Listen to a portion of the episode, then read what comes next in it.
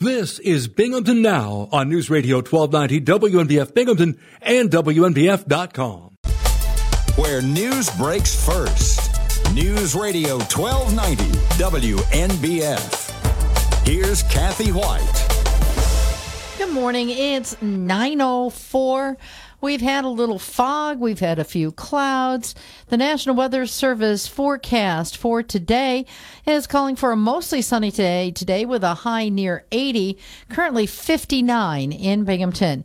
Meanwhile, a cold front is expected to head this way. The National Weather Service office in Binghamton putting out a hazardous weather outlook this morning, saying that there could be this cold front going through this evening into tonight, and that could be accompanied by thunderstorms that could produce strong to severe wind gusts among with heavy downpours. New York State Police are investigating a fatal crash in Otsego County. Authorities say they were called to a report of a serious one vehicle crash on County Highway 7 in Otsego, in Otego, the town of Otego, on Monday. The troopers arriving on the scene found that the car had left the road and crashed into a tree. Troopers say 45 year old Jennifer Thayer of Otego was alone in the Hyundai that was traveling north on the county road when she drove off the pavement.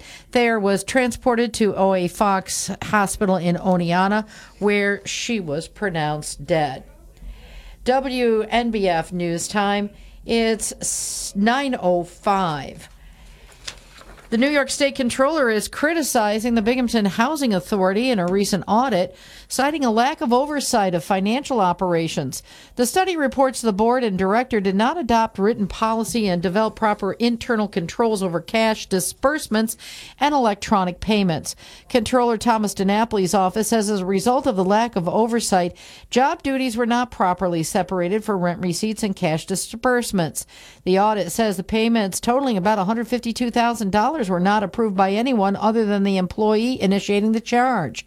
The report says all nine users had access to all the financial modules in the system. The audit found errors or irregularities could occur without detection and go uncorrected. The report did not indicate that there had been any inappropriate transactions. The controller's office recommended the development of internal controls and separate job duties or implement compensating controls. The controller's office says the housing authority officials generally agreed with the recommendations and have taken corrective action. The Binghamton Housing Authority is made up by a seven member board with five commissioners appointed by the mayor's office and two elected by tenants. The BHA operates three low income housing complexes in the city. WNBF News Time 907. Well, it turns out Binghamton University is not just a good place for getting an education, as evidenced by its appearance over the years on numerous top 100 listings, but it's also a pretty nice place to work. BU has been recognized by Forbes as one of America's best employers by state, placing 52nd on the list and 9th overall in its industry. According to a news release put out by the Binghamton University, the survey by Forbes allowed 70,000 employees to anonymously participate and provide honest feedback on businesses that employ at least 500 people. The survey was not just educational institutions, but involved various industries. The campus continues to grab headlines through the work of its resident Nobel Prize winning professor, chemist Dr. Stanley Whittingham, and his work in developing technology surrounding battery storage systems. In other Forbes rankings, Binghamton University in 2019 placed 38th best value institution in the country. BU also ranked higher than any other SUNY school on the Forbes 2022 America's Top Colleges as 65th. Forbes ranks Binghamton University at 22nd in the country for public universities. For information on employment operations opportunities at Binghamton University, you can visit the human resources page at www.binghamton.edu. Even though Democrat, even the Democrats seem confused over President Joe Biden's telling CBS's 60 Minutes this weekend that the COVID pandemic is over, Senate Majority Leader, New York Democrat Charles Schumer, criticized the remarks from the floor of the Senate. He says calling the crisis over will jeopardize funding to address the impact of the pandemic that is being fought by Republicans. The Biden administration is looking for more than $22 billion in federal COVID response funding in an upcoming budget bill. Following the president's re- interview that aired this past Sunday, the White House has been downplaying the remarks, saying the president was attempting to highlight the success in beating the virus with widely available vaccines and treatments. Meanwhile, another New York representative to Washington, Utica politician, Republican Claudia Tenney, wrote a letter to the president, president urging him to end the COVID 19 public health emergency declaration that's been in effect since the beginning of 2020. WNBF News Time 909. The WNBF Twin Tiers forecast mostly sunny today, a high near 80. Tonight, a 60% chance of showers and thunderstorms, mostly cloudy, a low in the upper 50s. Tomorrow, a 60% chance of showers, mostly cloudy, a high in the low to mid 60s. Winds could be increasing to around 13 miles per hour in the morning. Friday, a slight chance of showers, mostly sunny, a high in the upper 50s. Saturday, mostly sunny, a high in the mid 60s. And Sunday, partly sunny, a 40% chance of afternoon showers, and a high near 70. Currently, it's 59 in Binghamton. It's 11 past 9 where news breaks first. News Radio 1290, WNBF, WNBF.com, and 92.1 FM.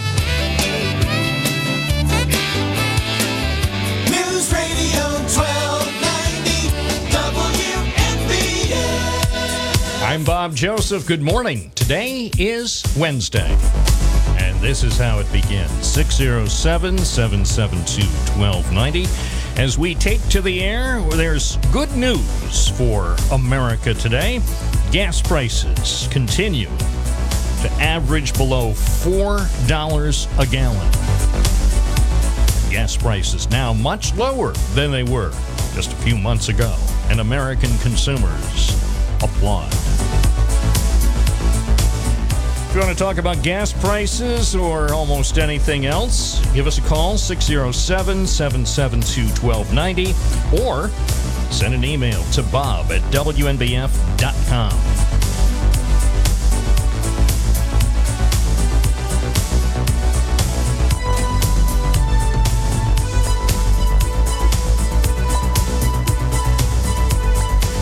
addition to gas prices being down, Mallomars are now available to the North American viewing audience. The candy, candy cookie that made America great. Pick up your brightly colored boxes of Mallomars now. Get them while you can at participating retailers. Yeah, I just got my first box of the Mallomars. I think it's still 18 ounces. I give the Mondelez people plenty of credit for keeping the boxes big. And uh, of course, they're bursting with flavor every every uh, autumn. We look forward to the return of the Mallomars. Of course, impossible for them to be made in the United States. They always must be imported from Canada. So we thank our friends north of the border for continuing to produce the Mallomar cookies that we so richly deserve. I know you're saying, well, Bob, what is the Mallomar cookie? Well, go to your participating retailer and find out. They're available at um, reasonable prices. So if you want a reasonably priced cookie, the best cookie that uh, we've had since 1913. They've been producing these delights for 109 years. I think Frank Sinatra wrote a song about it. The thing about Mallomars and Frank Sinatra, they were bo- both born in Hoboken, although I believe Old Blue Eyes was born in Hoboken and the Mallomar Cookie was born in West Hoboken. John from Binghamton, good morning. Yeah, that guy was a pretty interesting guy, that Frank Sinatra. He was. I, w- can, can you imagine how tough his life would have been, though, if he wound up being born with brown eyes? No, he'd have no hope. But blue eyes, that was part of the branding, and it worked.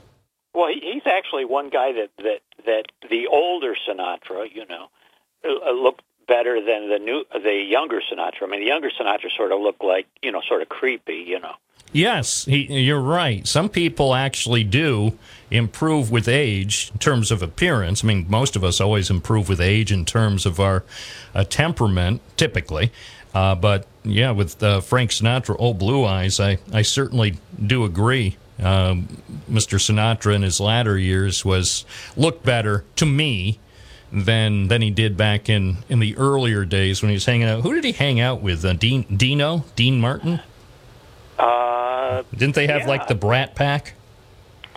yeah, they used to hang out at the Villa Capri. Was the big hangout? They they bulldozed the Villa Capri, by the way. It sort of, if you go to Hollywood, uh, there was a circular. Who did that? Inn. Mark Newman. No, but you know, uh, a professor from a university went to a, a, a council meeting and said, you know, I said, he says, you can't wreck this place. This is Joe DiMaggio. This is, uh, you know, this is everything. This was this was Hollywood. It was a nice place. Uh, you had to wear a tie to get in, you know. Uh, and uh, I went there one night, and uh, the uh, yeah, so he, but they bulldozed it anyway. So, but his daughter is still around. His daughter has got a kiosk. Patsy D'Amore, I'm talking about. Uh, his daughter's who brought the pizza to Los Angeles. Essentially, uh, she's got a, a pizza place uh, in the Fairfax Market, Farmers Market, or whatever it is. Doesn't she run the? Um, I think it's only in California, at least the West Coast, the the In and Out pizza chain. No, that's that's. Uh, I, I think Just burgers. one heiress there. Oh, for the whole shebang. You know. Uh, anyway, what I called to talk about is, you know, last week we had these budget addresses, and these politicians they cut taxes. You know, this is they lowered taxes. You know, I mean, and they raised the garbage bag fee too. But uh, you know, on the county level and the city level, and I call these tax cuts for what they are rounding errors. You know, it's sort of like calling Spectrum and they credit your bill for a dollar ten. or sort of like when you take a break from your newspaper, like old timers who still get the printed paper. So, so you take a, a break from the newspaper delivery for a week, and they give you twenty cents credit. Right. It's like exactly. how, how the heck is that? I'm paying. Well, it's hard to tell with their their clever billing, but you know they're charging you more than 20 cents a week. So you take a week off just because you're going to be away from the news. And it's like you get your bill, oh, 20 cents credit. It's like, how do you figure that? In a seven cents a day? Yeah, it's it's like uh, Mayor David. You know, uh, a billion dollars he spent in eight years, and he returned to the taxpayers uh, two and a half million. But anyway, now let's talk about reality and really good leadership. Onondaga County, a tax decrease of eleven percent. 135, or, yeah, millions. Millions of dollars in tax cuts. Yeah, in New York State, you know, in New York State. So it's not a state problem; it's a local problem here.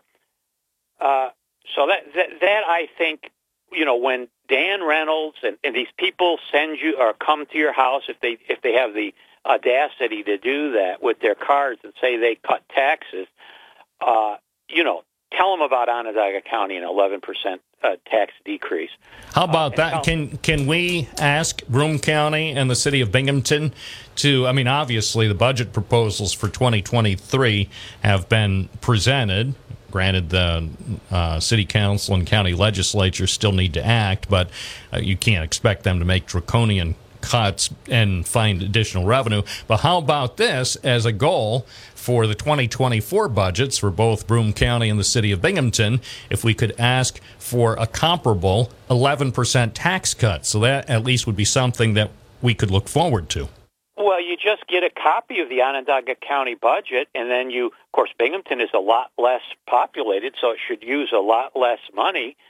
And look, look at, at their lines and see how much they are allocating uh, to, to in their lines. So it, it's a relatively simple process. The problem is on the county level, uh, and this dates back to Tim Grippen.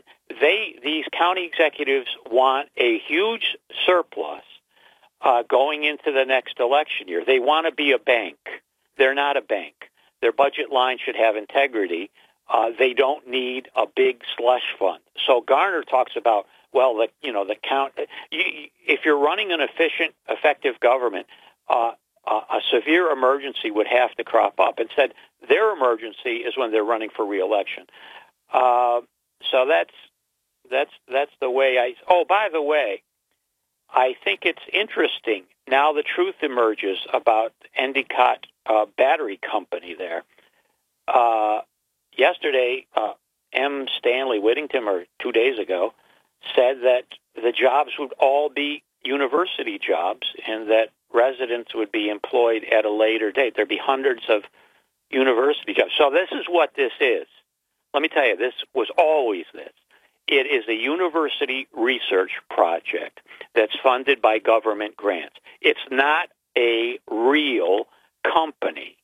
So there you go. It's a, a company that is uh, being financed by the taxpayers and where university people will be employed. And they said if, you know, at a later date, residents. So all this gobbledygook that Pulse, or not Pulse, uh, uh, Well, Linda Jackson is the mayor now. yeah, Action, Action Jackson uh, is peddling that you know this is going to be the revitalization of Endicott, and people are going to be going to work. Yeah, people that work for Binghamton University. Well, And- that's okay. W- Come wait just a on. John.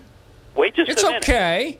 Once they urinate through the 120 million, Well, how how many years do you project that'll take? I mean, that's a lot of money. How you can't burn through 120 million dollars that fast, can you? oh, you'd be surprised how fast they can do it. They'll do it within the parameters of the compliance uh, strings that are attached to it, but they, they'll run through that But will there be any any public accountability of the spending?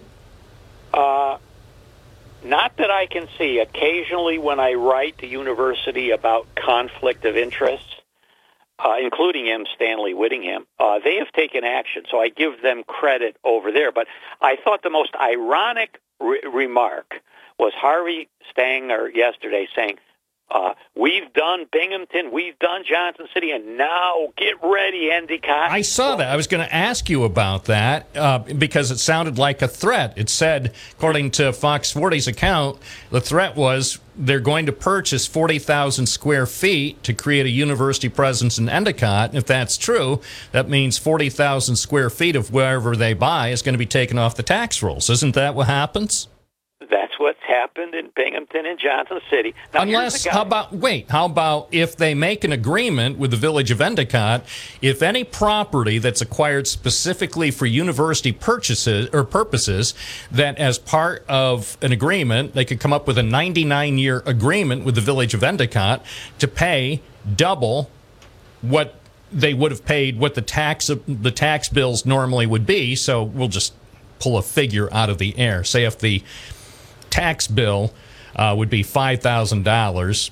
I don't know if that's right. I I mean, again, just for discussion on the broadcast, say uh, a five thousand dollar tax bill in 2024. The university, in exchange for not paying taxes on that property, would pay ten thousand dollars to the village, and it would constantly over the next 99 years um, keep pace with whatever the tax bill normally would have been for that 40,000 square feet. I think that would be fair to the village people.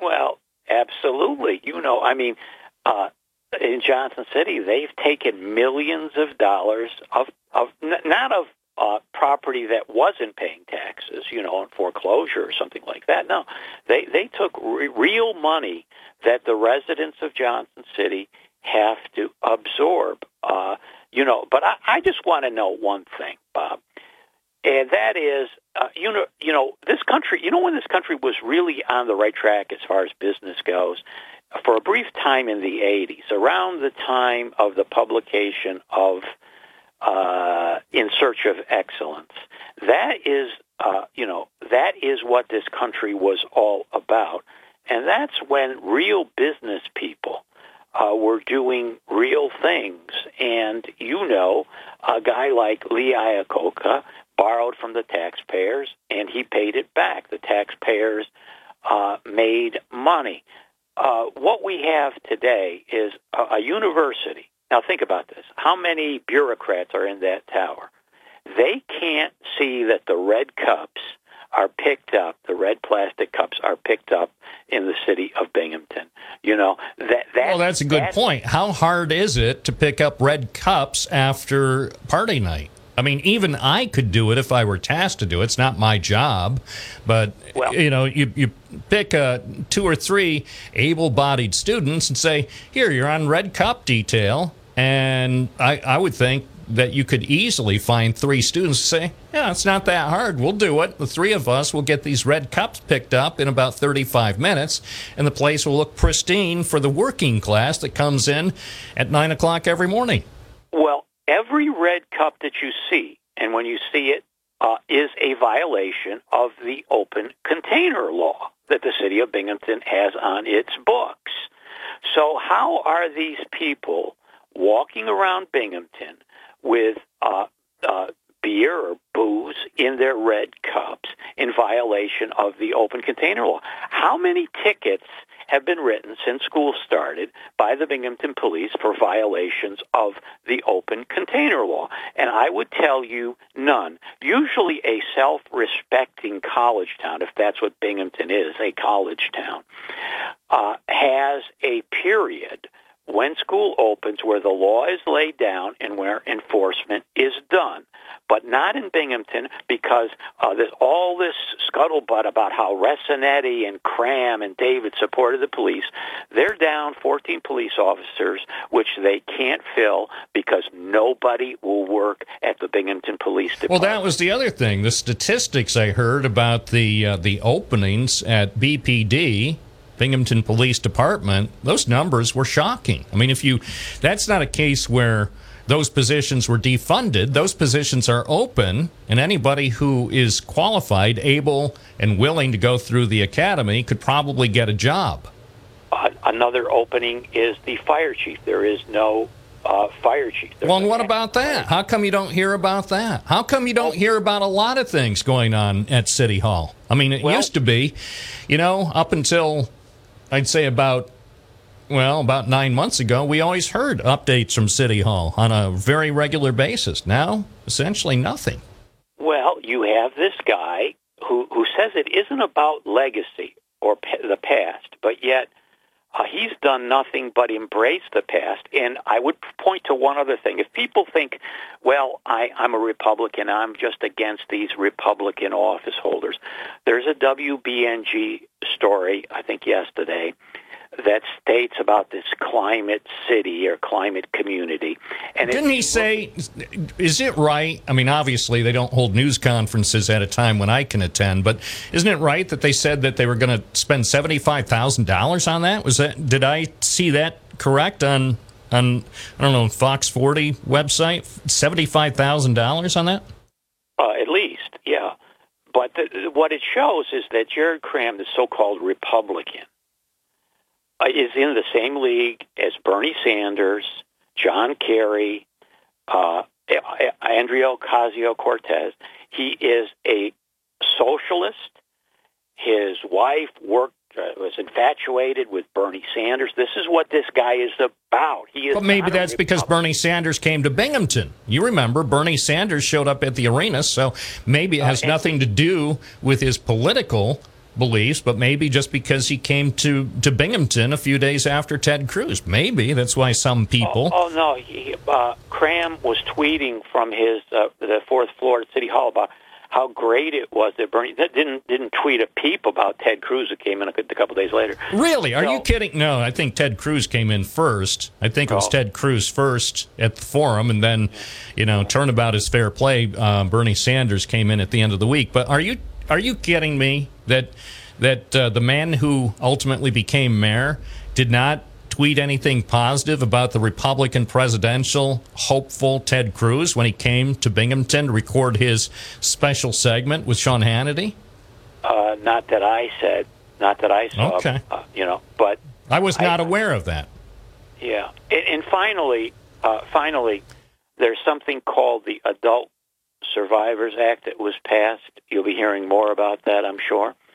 Which essentially means that that people that were sexually attacked in some way as an adult have uh, an increased statute of limitations now. The statute of one year they have to file any past matter. And one wonders, and this passed the Senate, Fred Akshar voted for, it's called the Adult Survivors Act. Passed 62 0, or 62 with one guy that wasn't there or something. But it's interesting to me that this allows for a one year window. And uh, this brings us back to uh, the allegations uh, by a crime victim of uh, sexual activity by Akshar at Turning Stone Casino. Uh, so uh, you have a guy running for sheriff uh, that, if uh, she wants to, can sue Akshar uh, for uh, his activities uh, in this uh, uh, sex at Turning Stone while on training uh, that happened a few years back. So, yeah. Well, I, I recall the news stories. I think who wrote the news stories? Was it John Campbell uh, from Gannett? I, I I don't know. You Yeah, know, I'd have the- to look. I have to look up. I'll have to because I can't remember f- for sure who wrote the stories that appeared in the newspaper. But I'll I'll have But- to um, look that up. Could have been somebody else working for if- uh, if the Press and I- Sun Bulletin. if I was Fred Akshar, I would try to settle the matter so he could present to the public uh, the fact that this sword of Damocles uh, that is hanging for a year uh, would be real. I mean, he owes it to the public. Uh, so I would advise him. He's got a, a good friend that's an attorney uh, to seek out uh, this person that has made these allegations that he had what he calls a consensual sexual relationship. She describes it as something else, uh, and, and uh, put it to rest uh, because you can't have a sheriff uh, with that kind of cloud, damaging cloud over him. It, it wouldn't be right, and it would be a distraction, and it would be a three-ring circus. Thank you, John from Binghamton. It's 932 on a Wednesday morning. I'm Bob Joseph. 607-772-1290 is the number. If you'd like to submit an email, bob at wnbf.com.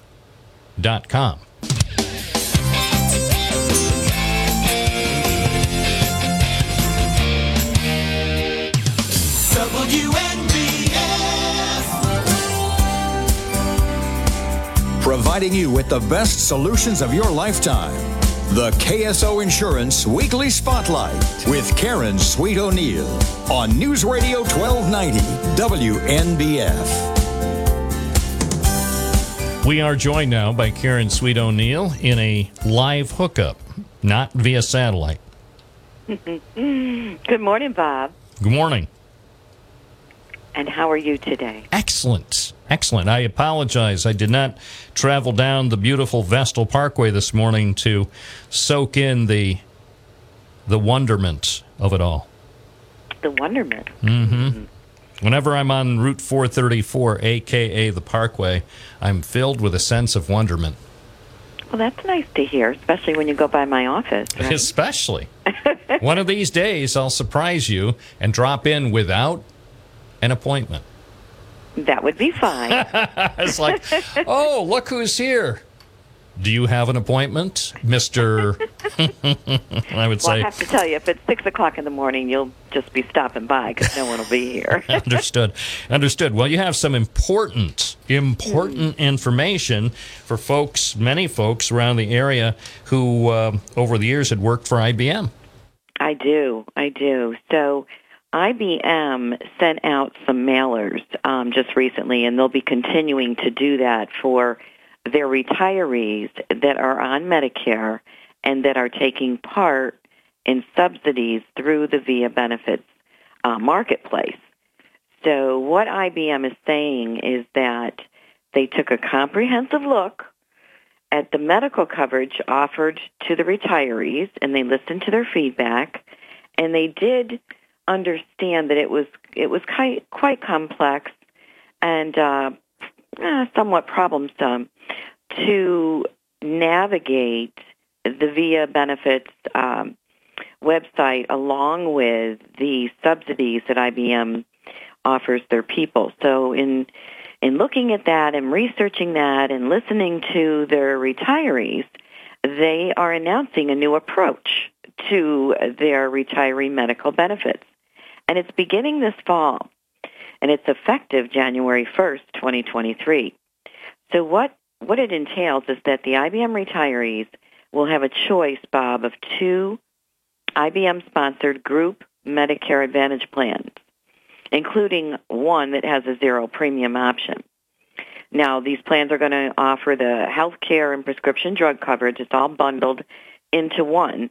And also some interesting features and benefits that you may not be able to receive at a standalone Medicare Advantage plan on the outside. So why is this so important? Well, one of the reasons is when IBM decided to get out of the um, health insurance business for the retirees because they promised the retirees um, health insurance in retirement. So in 2014, they decided to get out of that business and they set up um, what, what they call HRAs, Bob, and that's basically health reimbursement accounts. And depending on the amount of service that you had, the year you retired, either three thousand or thirty five hundred dollars was put into that account, and that was used for the IBM retiree to reimburse themselves for their health care premiums and they had to go through this specific channel to get that subsidy because you know everybody had a, a dog in the hunt, so to speak. So that's where the problems started to arise for a lot of IBMers because it was problem. It was very complex the way that they had to do this. So anyway, from 2014 till today, now everything is set up. However, they are going to make another change. And this change is going to be effective January 1st of 2023. Now, if you make the change to this new group Medicare Advantage plan, and there's two plans, one's the enhanced and one's the essential, then you will be able to use whatever subsidy amount of money that you have coming from IBM towards some features or benefits or copays or premiums of the plan. However, you also can remain enrolled in the coverage that they have. And if they want to stay with their current plan, including those through the VIA benefits, they can, but they have to be aware that if they choose to do that and they're, you know, stay in their current plans, then they're no longer going to be eligible for the IBM subsidy while they're enrolled. So that's a pretty big deal because a lot of people might not realize that indeed they will not be reimbursed. So if you're putting out close to $200 a month for your supplemental plan and you're getting that reimbursed, and then come January, you're still putting out your $200 for your supplemental plan, and that's kind of a low premium, by the way, but you don't see any more reimbursement, then it's the aha moment, and we're trying to avoid that so that they can actually use the subsidy that will they will still have the option of having if they switch over to the new plan. So, what do they do and what does the new plan entail? Well, in late September, so we're getting there, okay, an educational brochure is going to come mailed to their home and it's going to explain the features of the new plan options and you know how the subsidies are going to work along with those along with a worksheet and then in early October, a plan guide and so on and so forth. They're going to have some virtual retire retiree meetings, and then they need to do this enrollment by December 16th. So we're helping out a lot of people with this because obviously it can be cumbersome and if you have a supplemental plan, you can't just switch over to a Medicare Advantage plan and think everything's going to follow. You have to actually disenroll yourself from that supplemental plan.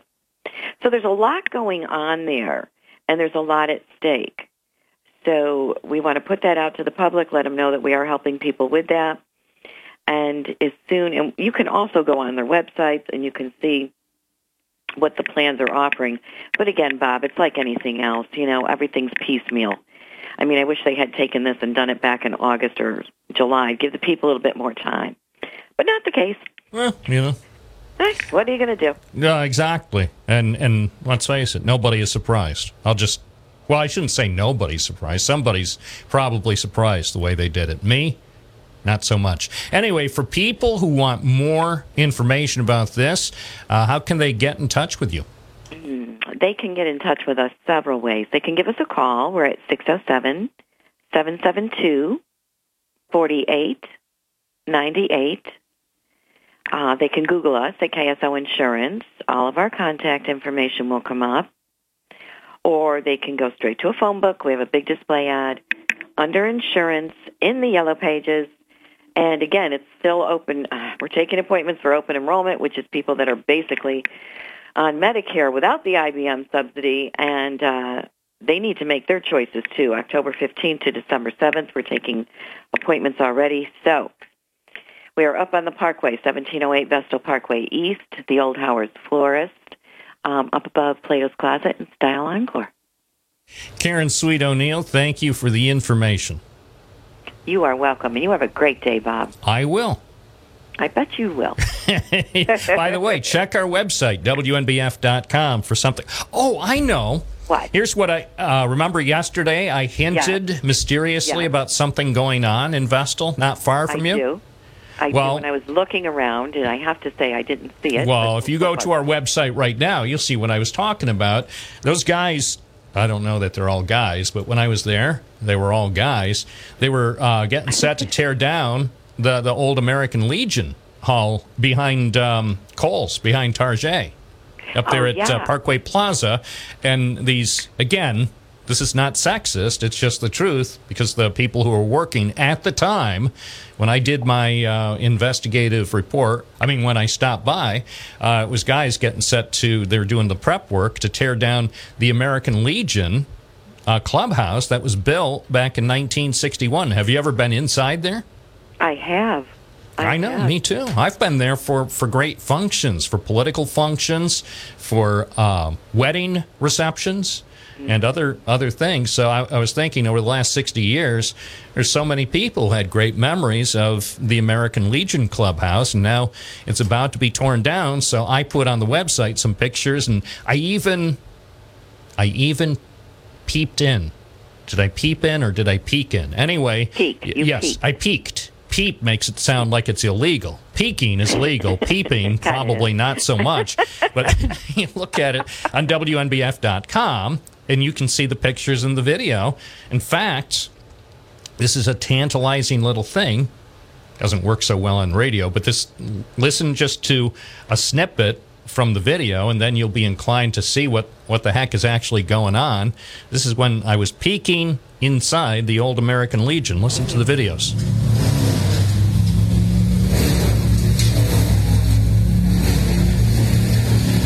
So the audio only tells part of the story. The video is shocking. You'll be shocked when you see the video at WNBF.com. What are they putting in there? It's a secret battery plant. I can't tell you. It's secret. They're going to be building secret plant, uh, batteries. They're next generation batteries. They're so advanced, a little battery like the size of your thumb will be able to power a car for up to three years. Is that right? No, it's not right, but it's... I know it's not right. You're not right. I'm a regular Stanley Whittingham. I'm going to win some prizes. You know, the Nobel Committee is coming down here. Bob, did you say you've invented a battery the size of your thumb that can power a car for three years? Come on, come on and, and, and interview with the Nobel Committee. We have a prize for you. Right? Anyway. Oh, you're a dream. People are going to say, you know, Professor Whittingham heard you and and and cra- he, he drove his car off the parkway as he was heading into his lab, thinking that I was serious. And you know, now I have to. There, there are going to be meetings in the corner office. I'm going to have to go to Professor Whittingham's lab and say I was just having fun, and he'll tell me, well. I'll let you get away with it this time, but in the future, don't joke about battery technology. It's not a laughing matter. Oh, my stars. anyway. oh, check it out, WNBF.com. I will. Take Thanks, care, Karen. Bye. hmm Bye. Oh, my gosh. Professor Whittingham, I was kidding. Yes, it's a battery the size of your thumb, and it can actually power a Tesla for 10 years with no recharging. That's my dream. 945. This is Bob Joseph. A dollar and a dream and a phone. 607 772 1290. We're live on a Wednesday morning on News Radio WNBF 92.1 FM, 1290 AM, and available on the free WNBF app.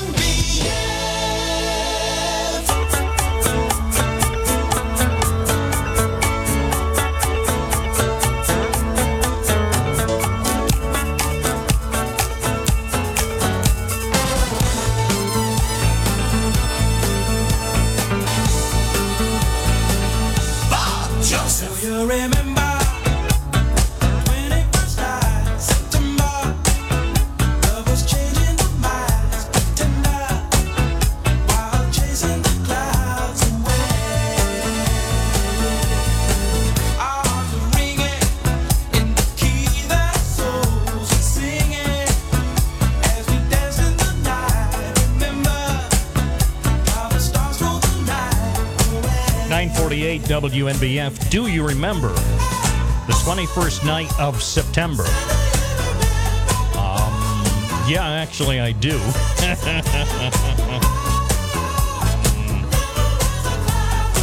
Twelve ninety. Chicken sandwiches. The question still presents itself: if they're going to be selling those chicken sandwiches in such quantity, in Johnson City. Why, oh, why won't they sell them seven days a week? Because in my book, when I want a chicken sandwich, I can't limit myself to just six days of the week. I want the ability to get the best chicken sandwich every day, preferably around the clock. I don't know that it's going to be a 24 7 chicken sandwich stand. It, it may, but it probably won't. I think to better serve the public, they ought to, one, announce that our chicken sandwiches that everybody craves are going to be available at all hours of the day. If you want a chicken sandwich at 2:20 in the morning, you should be able to get one. And furthermore, if you want a chicken sandwich on a Saturday or a Sunday or a Monday, you should be able to get one. Personal opinion. I know. It's their chicken stand and they'll run it their way.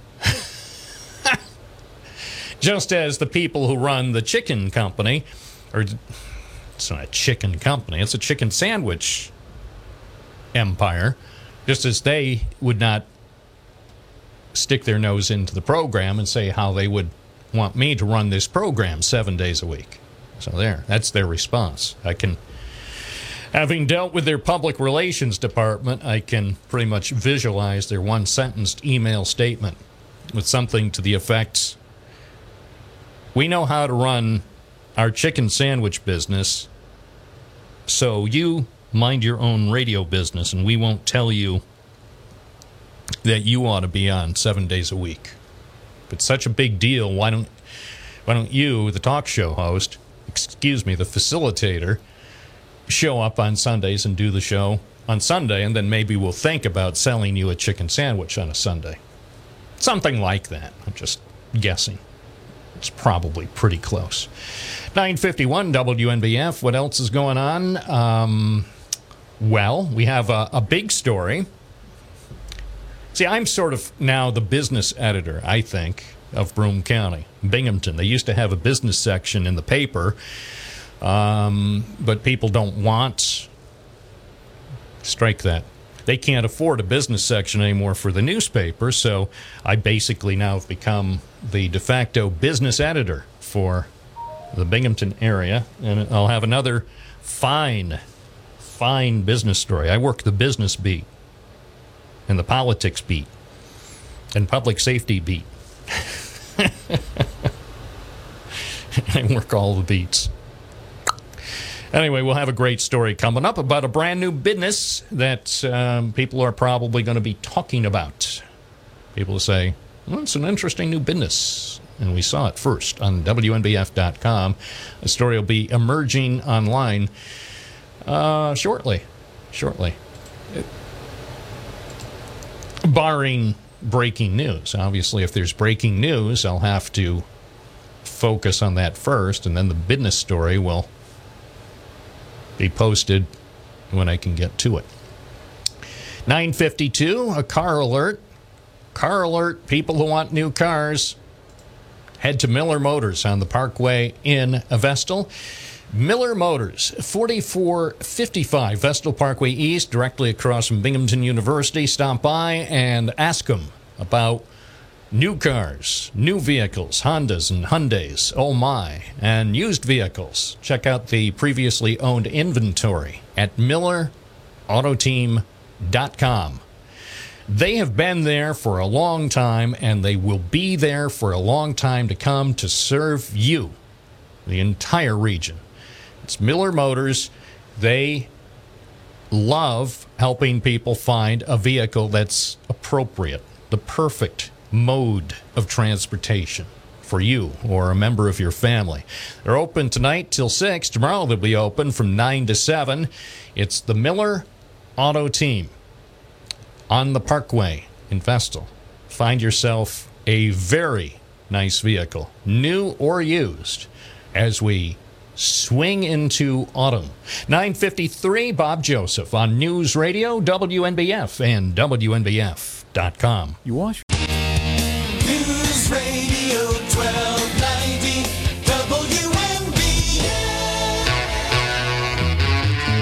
Complete satisfaction when you call 607 772 1290 or when you send an email to bob at WNBF.com.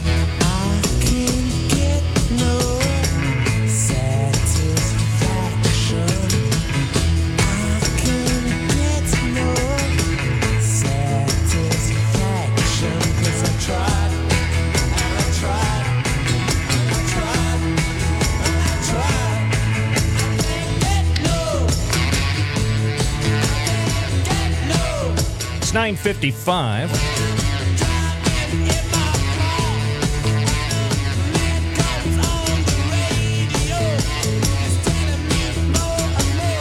a man comes on the radio and tells you to go buy donuts. Or, how about a new shirt? We're just having fun. And that is what it's about here at News Radio, WNBF. The other stations no longer have fun. This station continues to have the most fun permitted by the Federal Communications Commission and other authorities. Now, the forecast from the National Weather Service mostly sunny today, high 80 mostly cloudy tonight with a chance of showers and thunderstorms, then showers uh, overnight. Uh, rainfall, I was about to say snowfall, between a quarter and a half inch, low 58. Tomorrow, mostly cloudy, a few showers in the morning, high 63. And for Friday, mostly sunny with a slight chance of showers early in the day, the high 58. Right now in downtown Binghamton, it's um, quite nice. Quite nice, uh, which means I don't have any clue what the temperature was is. I, I can um, gauging from my ride into work. I would say the temperature now is between 55 and 65. It's best I can do. National Weather Service advises a strong cold front will move through the region this evening through tonight. The front will be accompanied by thunderstorms, which may produce strong to severe wind gusts along with heavy downpours. So, if you're uh, concerned about severe weather, as are we, stay tuned. We'll provide you with uh, additional information as it's released from the highly trained meteorological professionals high atop Mount Ettrick. Right now, again,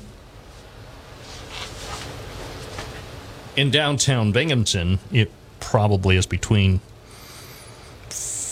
55 and 65. Let me see if we can. That's why we put the thing on my phone. Okay, it's 64, according to my phone, in downtown Binghamton. So I, I think I think I made a, a f- good guess. It's in the range, officially 64. Right here in downtown Binghamton at News Radio. Coming up, more information and more conversation. We'll be taking more calls, and between now and noon, I expect I'll be reading an email. So submit yours at bob at WNBF.com. I'm Bob Joseph. You're listening to WNBF Binghamton and WNBF.com. Where news breaks first. News Radio 1290 WNBF. Here's Kathy White. Good morning. It's 62 degrees at 10:04. Forecast for today. Mostly sunny and a high near 80. Pennsylvania State Police are asking for help in finding a missing child. Authorities in the Towanda barracks this morning confirmed they were still looking for 11 year old Jalen Michelle Oakley, who was last seen around 7 last evening in Monroe Township in Bradford County. The girl is white with shoulder length brown hair. She stands about five feet tall, weighs around 135 pounds. The 11 year old has blue eyes and was last seen wearing a brown t shirt, gray shorts, gray shoes, blue glasses, and had a blue sweatshirt around her waist. She was reported missing around 8 p.m. from a home on Birdsville Road. We do have a photo of the child on our website, WNBF.com. Anyone with information is asked to call the state police at 570 265 2186. The news release and information available from a call from the Towanda Barracks this morning have not provided any information regarding any medical issues or safety concerns that may be in the mix when looking for this child. No information about possible associates or connections to areas around or outside of Bradford County. Delaware County Sheriff's officials are announcing the arrest of two suspects in separate trespassing incidents in the county. The authorities say they arrested 30 year old Michael Vogel of Delhi last week in connection with a July 6th incident on Fox Farm Road in Sidney, in which items were stolen. According to an account from the sheriff's office, deputies were called to the home for an unauthorized person at the property and found Vogel had accessed and remained unlawfully at the home. An arrest warrant was issued and Vogel was arrested on Thursday. He is charged with one count of petty larceny, which is a misdemeanor, one count of trespass. He was released on his own recognizance following arraignment and is scheduled to appear in town of Sidney court at a later date.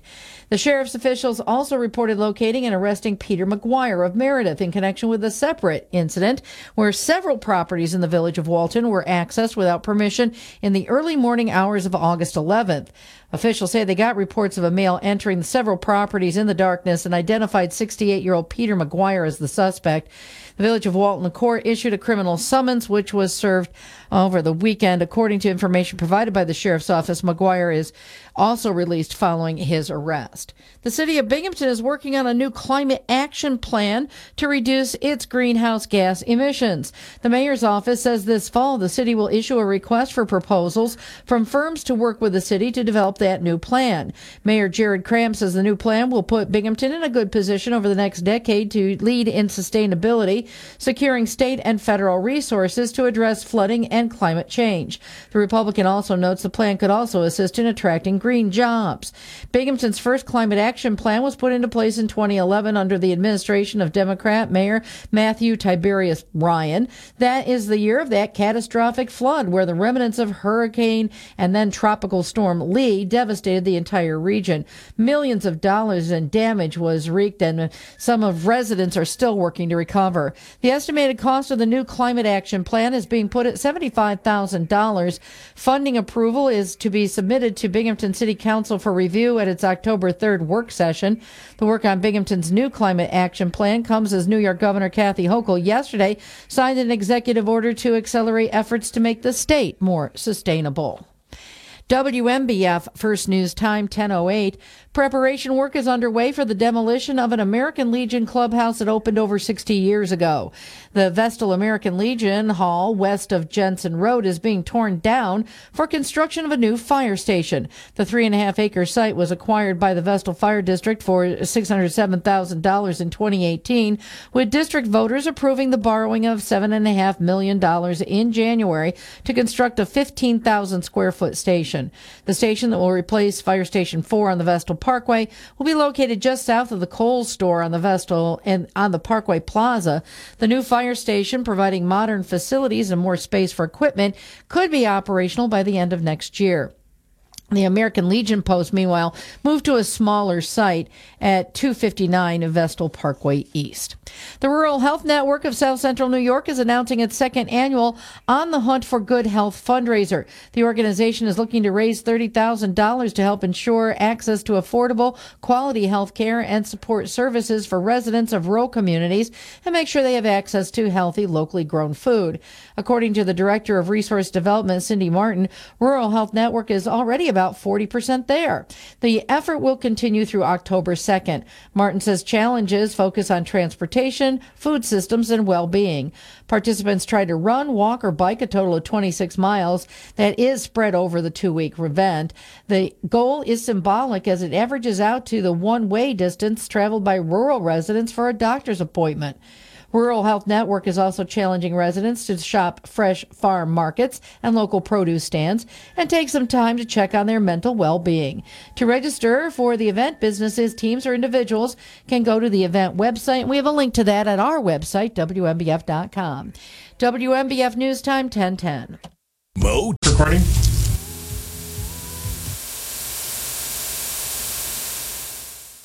The WNBF Twin Tiers forecast mostly sunny today, a high near 80.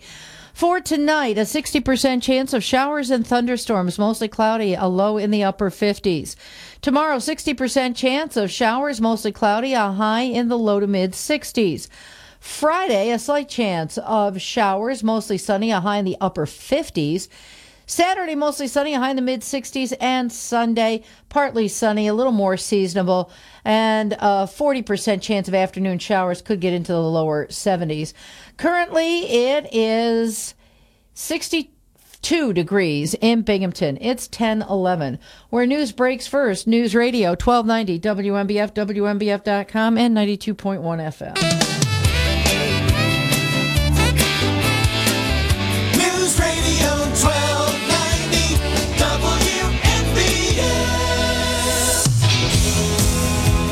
We go again. Bob Joseph at the microphone, keeping an eye on the telephone to make sure it's operational. 607 772 1290 is the hotline if you'd like to discuss something. I'm all ears. Of course, I may ask a few questions. That is to be expected because this is WNBF and WNBF.com.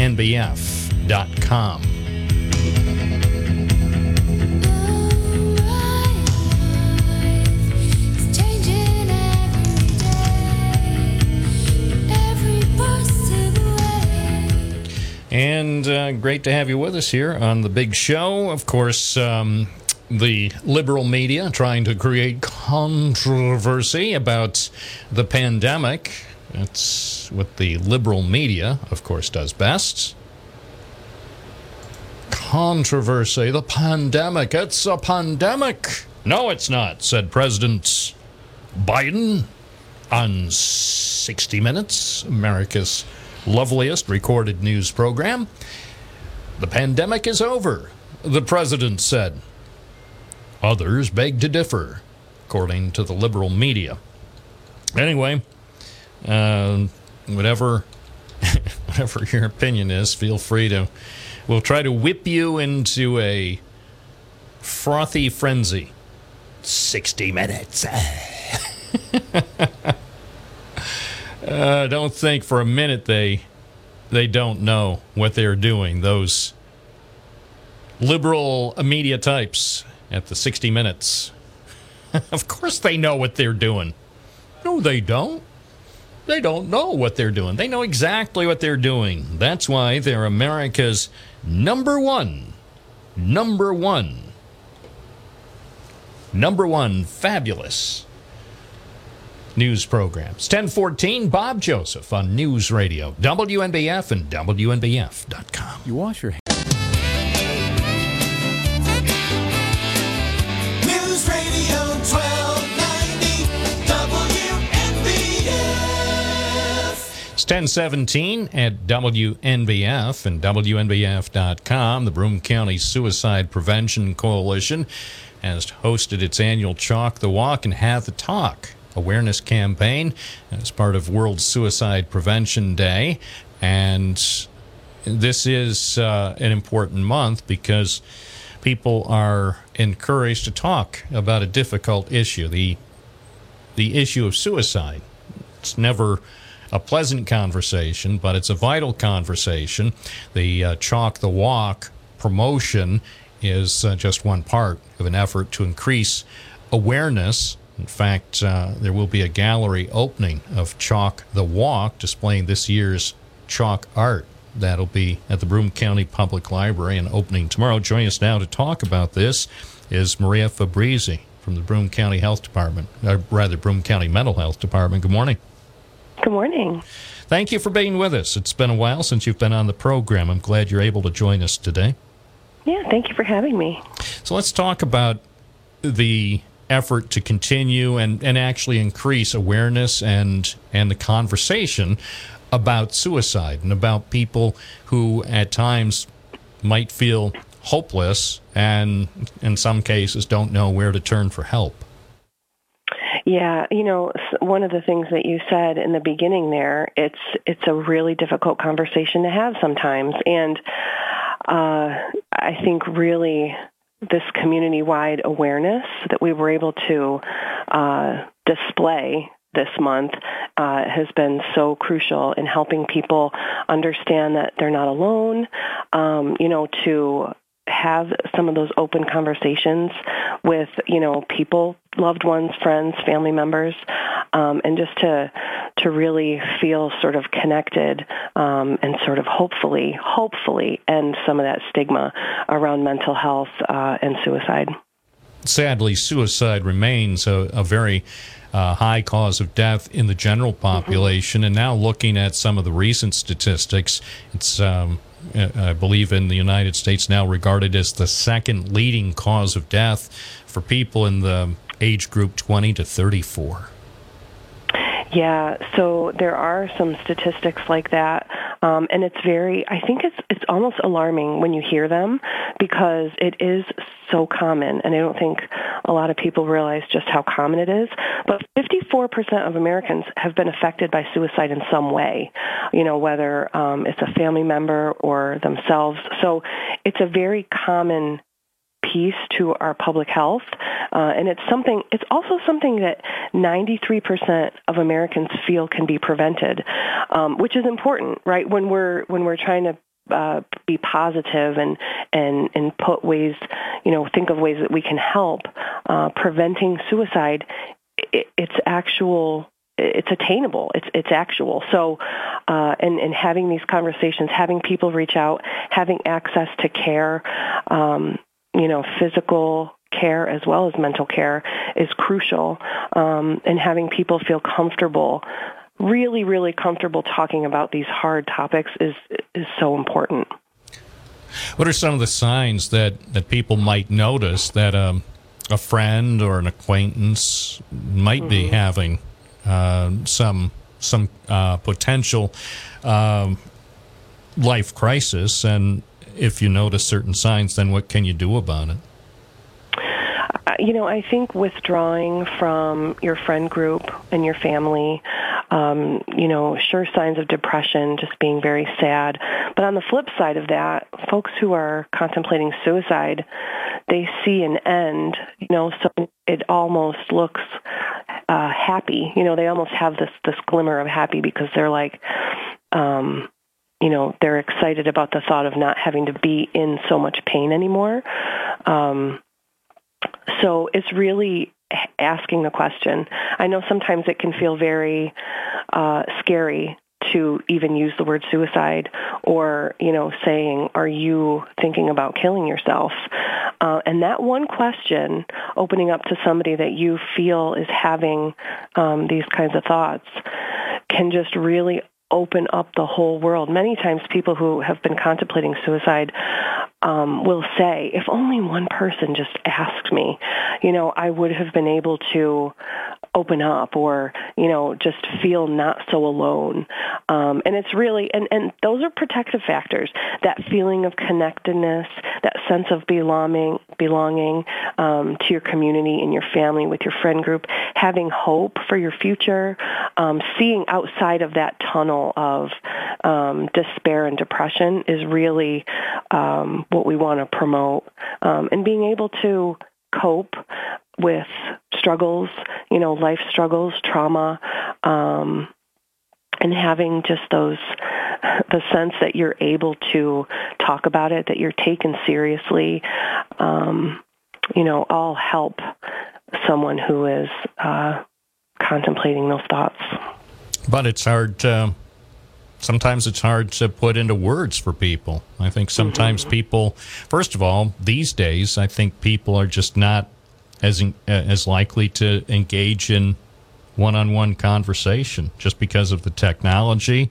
Not just young people, but now more than ever, people of all ages seem to be more comfortable texting or emailing or or posting a video than actually having a a thoughtful, serious conversation with someone face to face. you know they did they developed um, a text line for you know for people and youth have been uh, very drawn to that um, a crisis text line so that you don't have to necessarily talk to someone. But that was you know chalk the walk was born out of covid where we were all so isolated. And as a coalition we were thinking how can we help our community you know come together and feel connected? And you know we had such an outpouring of support for this campaign this year. Um, school like the greatest thing when we're talking about young people and having that conversation it is so hard um, for our young folks to converse because they haven't they don't have practice doing it. They haven't had to. Um, so it's when, when we saw our schools, you know, we had eight schools chalking their walks this year, um, which was an amazing showing. And um, a couple of us had visited some of the schools as they were doing it. And it was amazing to see the kids writing these heartfelt, beautiful messages of hope and inspiration and, uh, you know, color. And it was just a wonderful uh, display, I guess, of what can happen if you if you provide the opportunity, you know, for for kids to sit down and talk. And and teachers were involved. There were aides, and there were conversations happening. And um, it was just a beautiful. It was a beautiful thing. Tell us what will be happening tomorrow night at the Broome County Public Library on Court Street. Yeah, so we decided to. So Chalk the Walk was a contest. Not only was it an awareness campaign, uh, we also used it as a an, an art contest, and we got over seventy entries this year, which was wonderful. And we're going to be displaying them at the Broome County Public Library uh, in the colonnade, kind of like an art gallery style, um, on Thursday evening from 6 to 7.30. And we also are going to be presenting a slideshow of the community. So some folks just chalked their walk and didn't necessarily enter the contest, but um, we got many um, posts on Facebook where they tagged us and they tagged uh, the hashtag Broome Has Hope and Chalk the Walk 2022. So we're going to be displaying those in a slideshow so that everybody can see um, everybody's submissions and what they did. And it's very, it's very heartwarming. Uh, I've been preparing some of these um, items, you know, the the slideshow and the actual art, the photos, and we have them all sort of in a in a room getting ready to go up. And the people that come in, they're like, "Oh my goodness!" It's just such a warming, heart heartfelt uh, feeling that you get when you see all of the art together. So we're very, very excited. It's the first time that we're um, going to be showcasing the work, and uh, the library is willing to display it for the whole rest of the month um, as part of World Suicide Prevention Month. So we're very excited about that, and we're going to be um, uh, announcing our winners that evening also.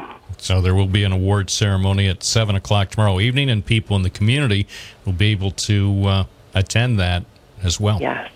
Yes, absolutely. And we're, you know, we were so thankful that the library agreed to leave up the artwork so that people can see it. You know, we're we're competing with a lot of open houses and sports and you know, we're competing with a lot of things in September. September is a hard month to try to do uh, something where we need community participation. There's a lot of stuff going on. Um, so we're thankful that the artwork will be up for the rest of the month uh, so that people can come in and, and take a look if they can't make it tonight. And Or importantly, and I think this is uh, vital when we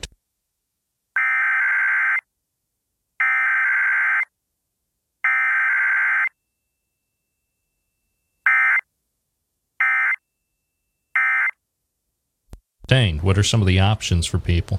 hmm Well, I would say they could. Um, New York State has a, I think it's called Project Cope right now, uh, which is online. There's a lot of, of avenues that they can reach online. Um, we encourage them to call our department, Broome County Mental Health Department. We can sort of guide them um, and, and help them with where they need to go. Um, they can always call 211 locally also. Um, there's the crisis, t- um, the life, let me get this right, the suicide and crisis lifeline at 988. So that's a brand new, um, instead of calling 911, that is typically like a medical emergency, uh, 988 has been implemented to help with mental health crises and suicide. Um, so that's a, that's a really a wonderful addition uh, to folks that are in need of some immediate help. Maria Fabrizi with Broome County Mental Health Department. Thank you very much for joining us this morning. I hope you have a great day. Thank you. Thank you. You too. It's 1028. I'm Bob Joseph. We're serving the community on News Radio, WNBF, 92.1 FM, 1290 AM, and streaming live at WNBF.com. News Radio.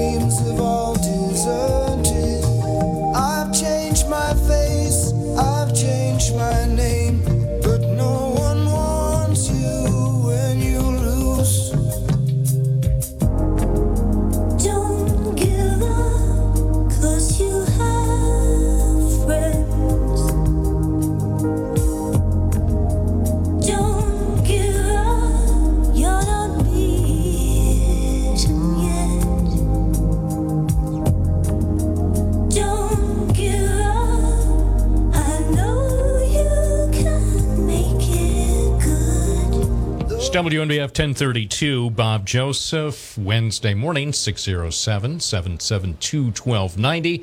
If you feel a need to comment on the issues du jour, also Bob at WNBF.com. 11% tax cut in Onondaga County. I'm half tempted to call the Onondaga County Executive Ryan McMahon to discuss that. Looking at a story that was reported by Shalyn Stevens at Spectrum News. It says the budget, this is the Syracuse area, Onondaga County, the budget is $1.4 billion. That's the plan. But according to this, the county executive is proposing one of the biggest tax cuts in that county's history 11%. The quote from Ryan McMahon we thought it was meaningful, and that gave us the ability to give meaningful relief back to people and also accomplish the priorities we have with the need in the community. Some of the priorities uh, funding mental health services in schools, tackling lead, tackling lead hazards. Yeah, go ahead and tackle those lead hazards. Tackling lead hazards and investing in the youth with $2 million in capital funds to partner with an NFL player. So that's evidently the plan in Onondaga County. Um, a guy who apparently is of the other party, the county legislature's minority leader, Christopher Ryan, said he was pleased to hear a significant tax cut proposal. I was not expecting an 11% tax cut, but at the same time, with a lot in the fund balance we have, I've been outspoken to say some of this should be returned to the taxpayers without question, so that's good news. Wow, 11%. Well, congratulations. Congratulations. I, I could serve as a template for the future the future of America. Imagine every government following the lead of Onondaga County, every local, state, and federal government starting in 2023 will cut taxes by 11%. Of course, somebody would complain about that on the radio, no doubt.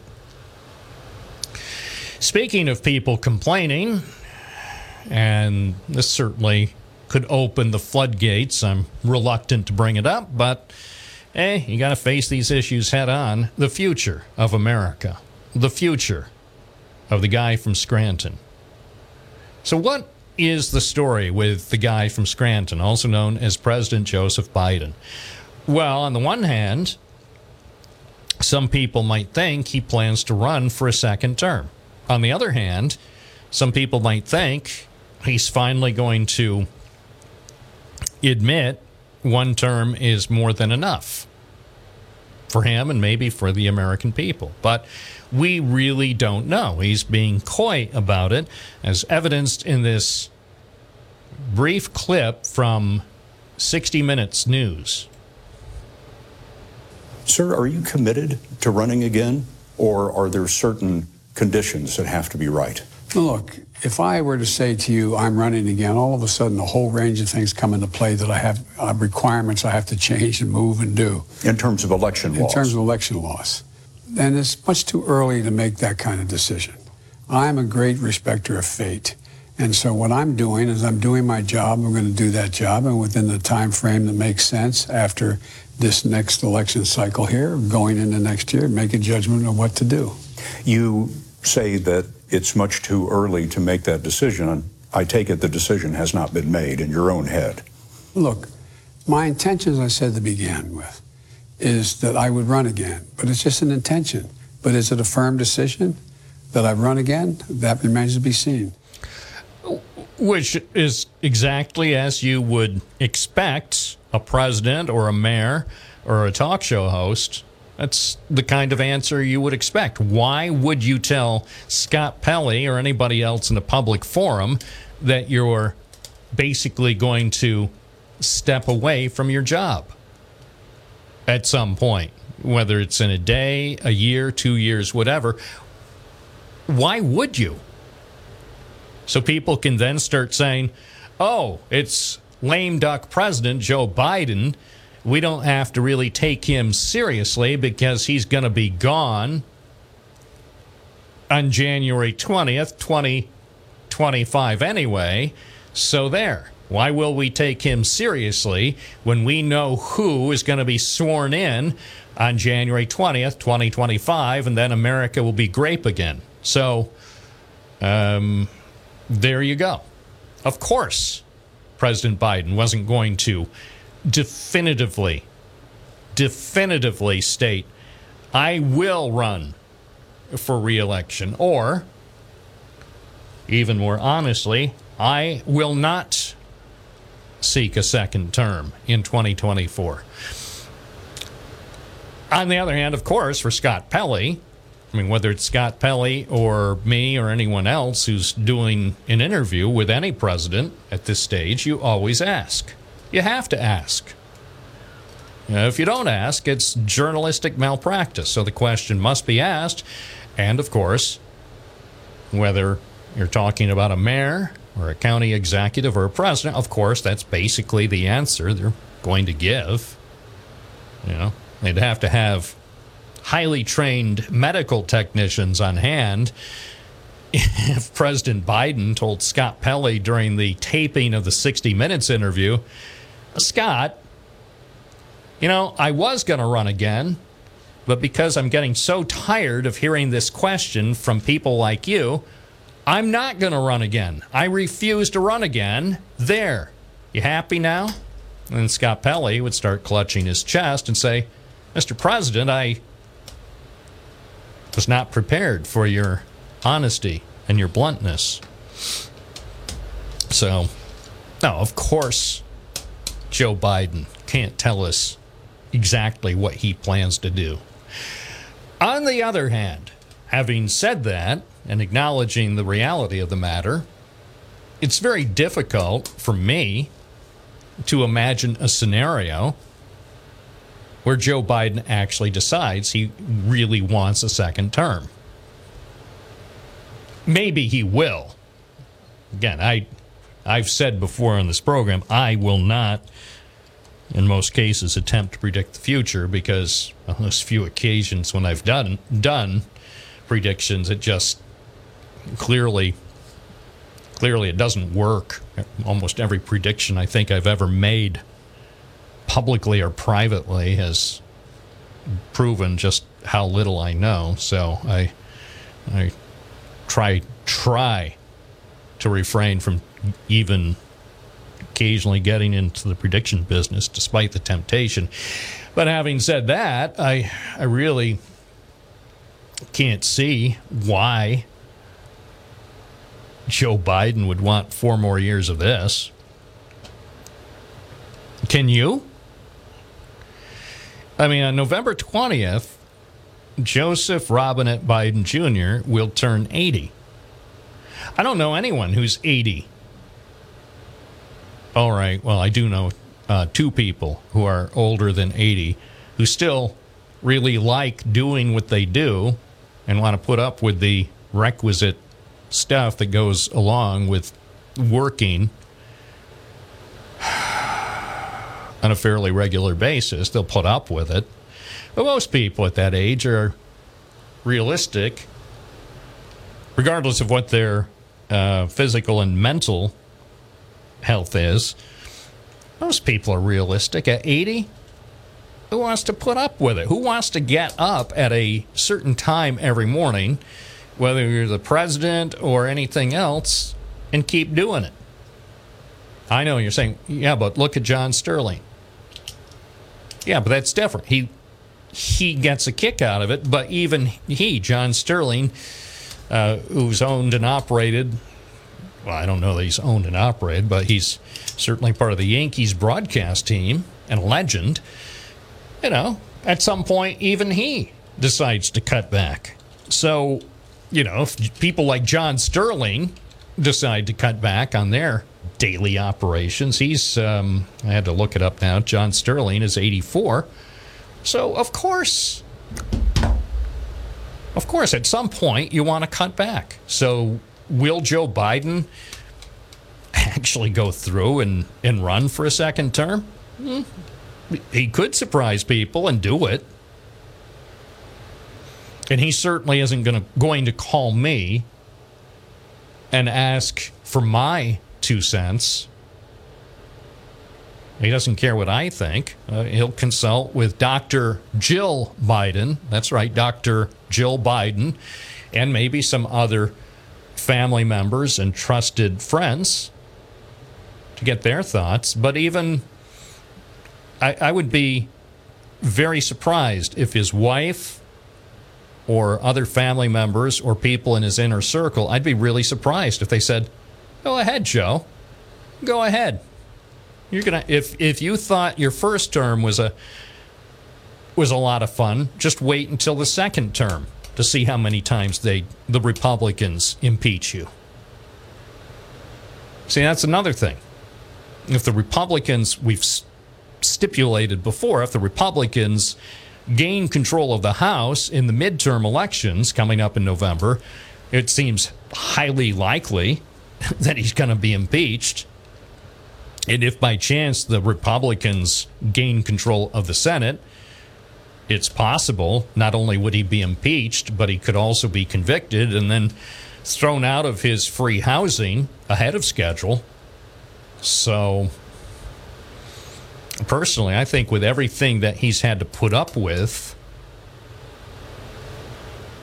since he took the oath of office after the insurrection in Washington, I would think that he'd finally say after after four years, yeah, that's that's sufficient.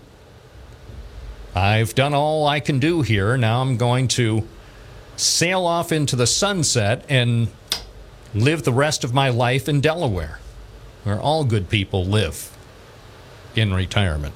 Delaware is a retirement mecca. But again, that's just my my impression. I think the liberal media will have a field day now because of his response to the 60 Minutes liberal news interview. I think the liberal media will have so much fun speculating on who the Democratic nominee will be. Is it going to be Kamala? Will it be AOC? Will it be Bernie? Uh, will it be Matt Lauer? Uh, who knows? That's the fun. That's what it's about. It's about having fun speculating because everybody can participate. 607 772 1290 is our number. Good morning, WNBF. You're on the air. What's your first name and where are you calling from? This is Mateo from Binghamton. Matt Ryan. How you doing? Good. Will you have a sock over the phone? Oh no, I'm uh, frying up my breakfast. Anyway, Yeah, speak speak directly into your device. I am.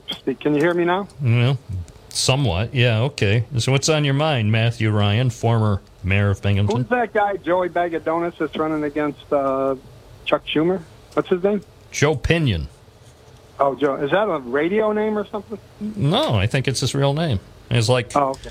yeah, I know. Some people, when I, I admit, when I first heard the name, I had to look it up to see. Now, apparently, uh, some of his background is he's been a, a political commentator. Apparently, he had some kind of a, a program on the uh, highly, highly um, rated Newsmax channel.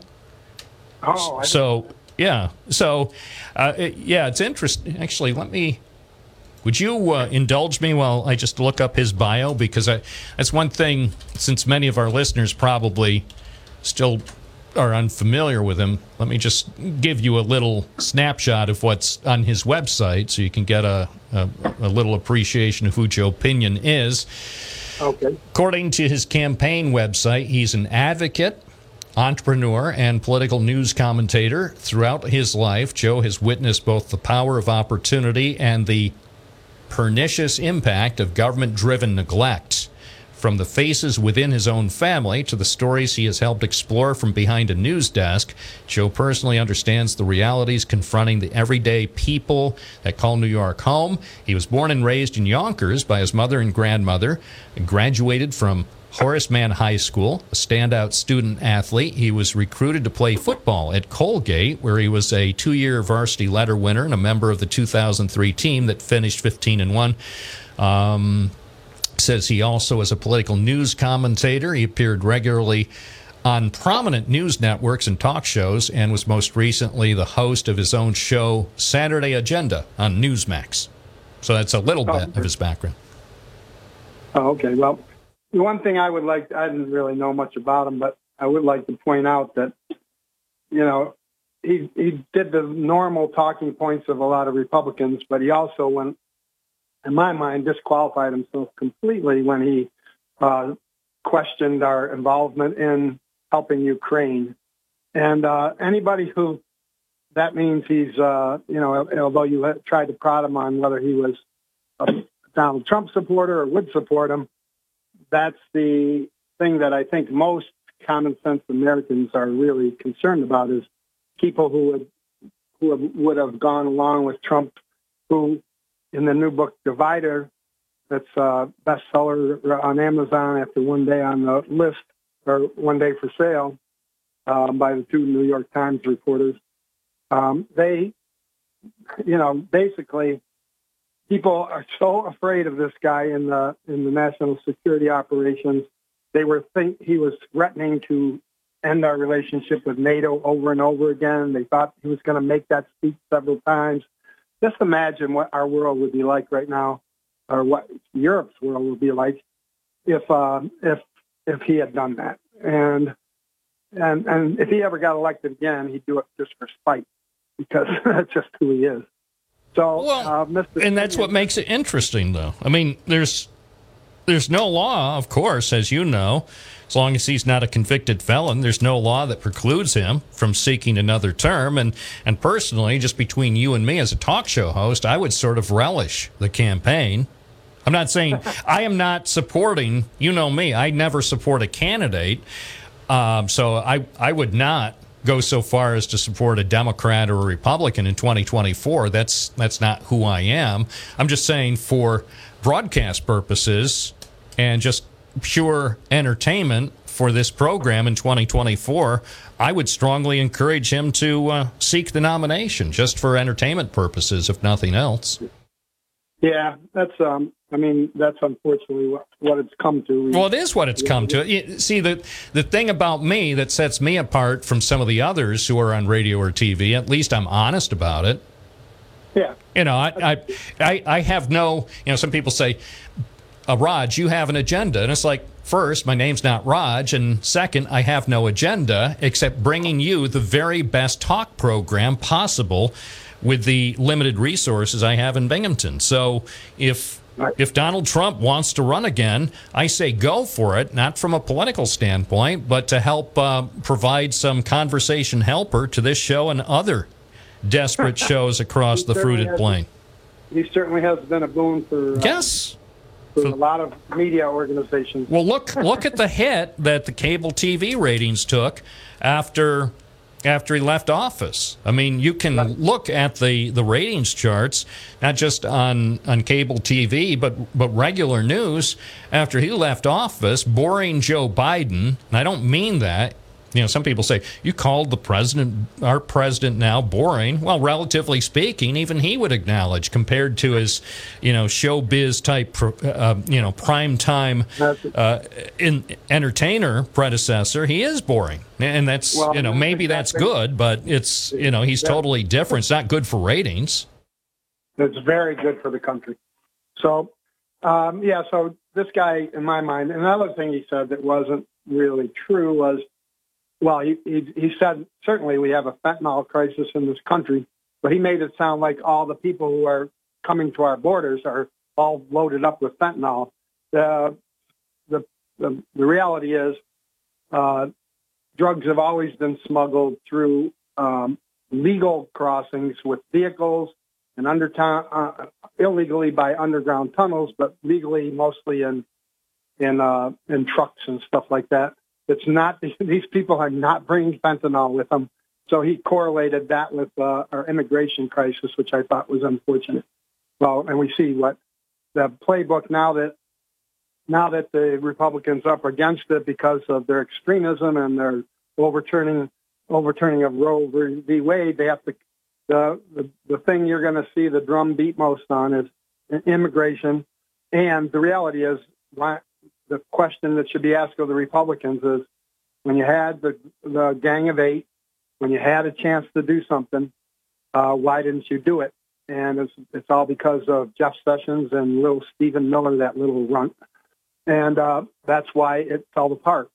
So anytime the Republicans say make a claim against, uh, ask them if they're what they're willing to do to have a, a common sense um, border border situation and also common sense gun situation. Uh, they just don't. They they are so afraid of the MAGA base and that they won't do anything, and uh, and that's why it's so important for everybody to vote, to get out and vote, to keep these people away from our because they don't want to do anything. They want to just destroy government. They want to make it so. I mean, their own platform put out by Governor Scott would sunset Social Security and all kinds of benefits that people rely on.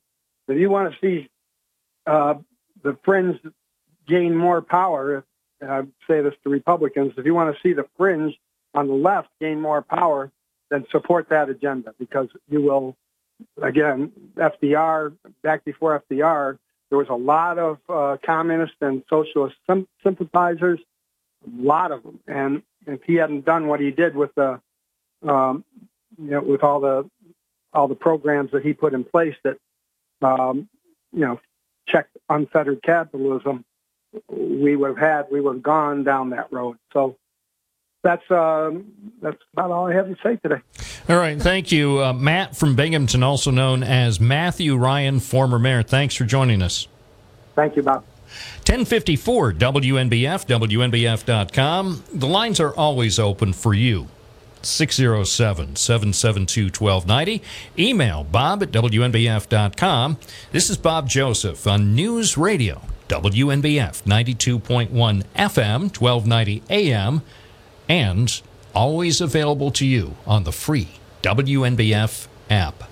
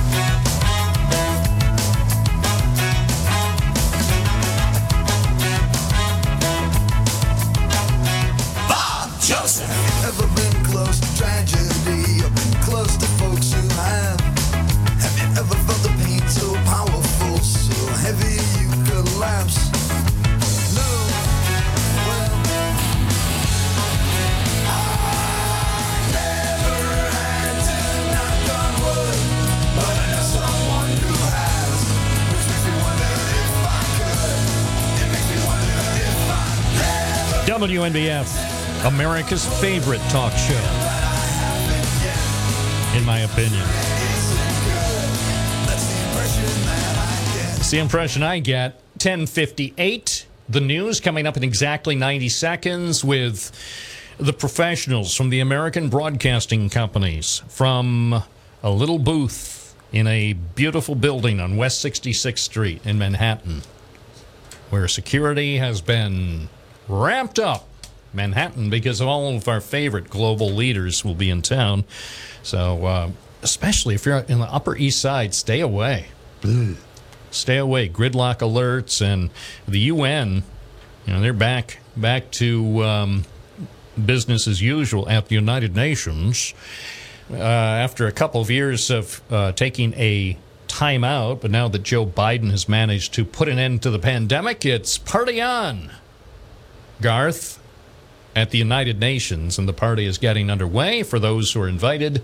As they say, if you have not been specifically invited to the United Nations, you probably should stay away. There will be, uh, of course, frozen zones and gridlocks and all sorts of uh, wackiness.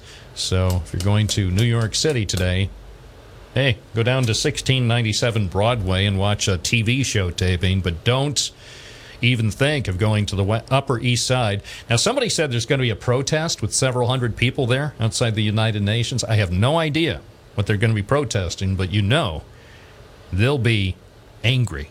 11 o'clock, WNBF Binghamton.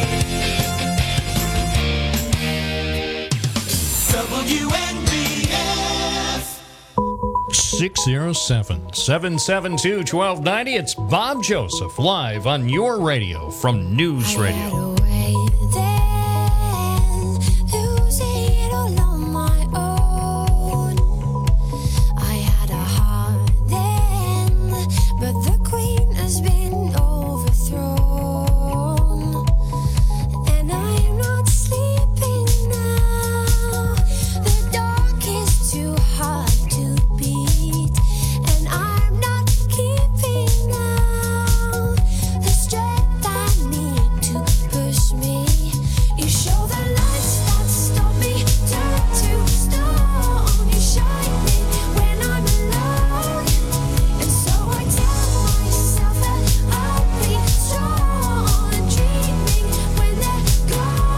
Watch out for those lights.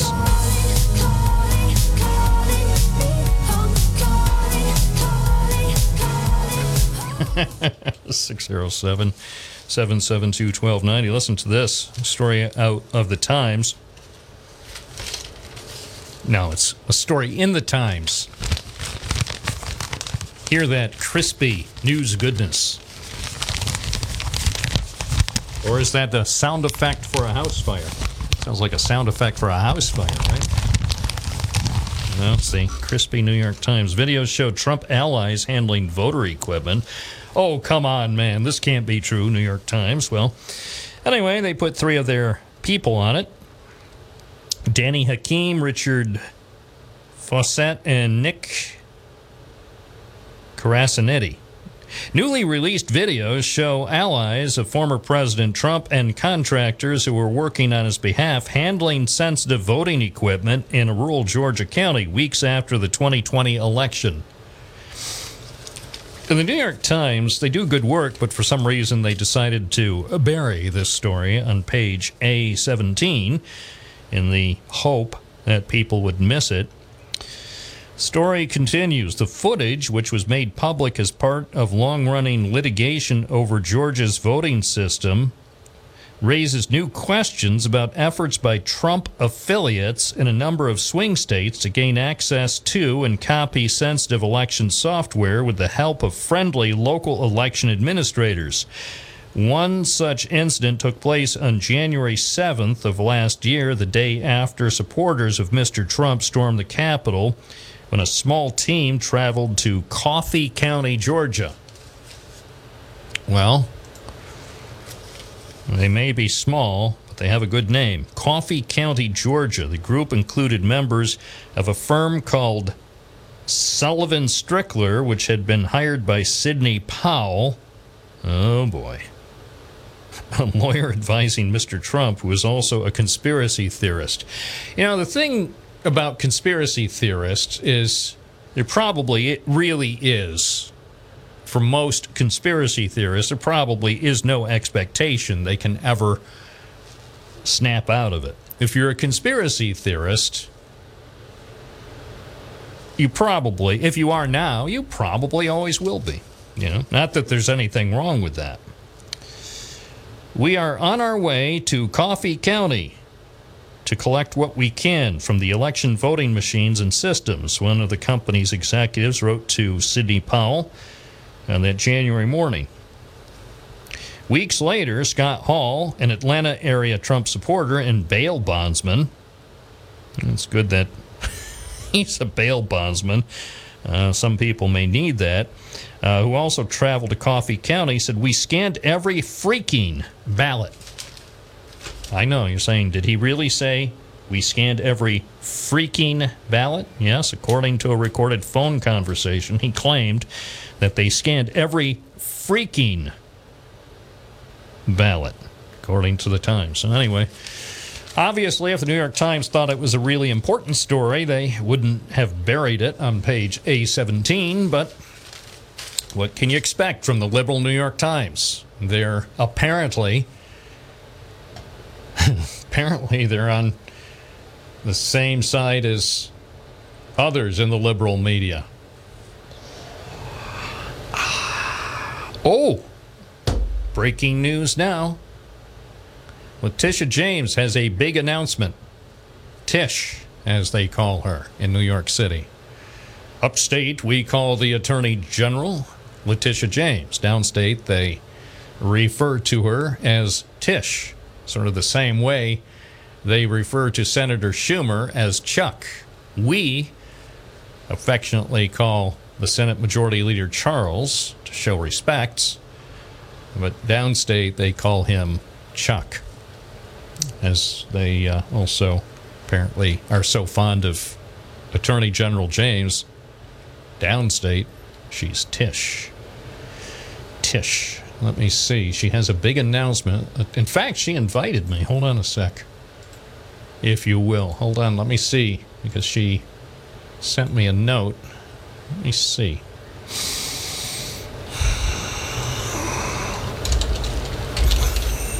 Really would be nice if I would do a little little advance work on the program, right? Oh, her uh, big announcement's coming up in 15 minutes. And thankfully they sent me the satellite coordinates. It's on Galaxy 17 transponder 10 slot C. That's a very good slot. Polarity vertical. So coming up at 11:30 a major announcement. Major. As in very very big. Gee, I hope it doesn't have anything to do with Donald Trump. he said uh, cautiously. WNBF, good morning. You're on the air. Where are you calling from? What's your first name? Yeah, who, who is this? Carol? Yes, we bypassed. Oh, geez, I'm trying to turn my radio down. Yeah, it's Carol in Johnson. City. Quick, quick, turn down your radio. Carol in Johnson City is on the hotline. Everybody, please stand by. You're listening to News Radio, WNBF Binghamton. Allow us 10 seconds for our affiliates across the country to join our conversation with Carol from Johnson City, beginning in three, two, one. Now, WNBF presents Carol in Johnson City. I'm Bob Joseph in Binghamton as we welcome Carol in Johnson City. Good morning. Good morning. Seeing as how you're highlighting all these radio uh, traditions, uh, you know, of what you're saying, I was watching on WSKG last night, the uh, or maybe the night before, the Holocaust by Ken Burns, and I wanted to bring to your attention two radio uh, call letters that appeared probably when they were showing people talking about uh, the Nazis and uh, and uh, the United States was not yet in WW2, and uh, the stations are, and this is very familiar. When I saw those letters, WOWO, and Yes, Whoa in Fort Wayne, Indiana. That's what I thought. See, uh, a a blowtorch, a blowtorch, Whoa Whoa radio, and I um, remember that. yeah. I remember them saying that uh, when I listened to the radio like a long time ago. Whoa Whoa. And the other one is, and I rem- well, I wrote them both down, but uh, when I looked at it, I thought it was saying YMCA, but it was WMCA. New York City, No kidding. Metro Media. Metro Media in New York City. I think they were at 57, 570 WMCA.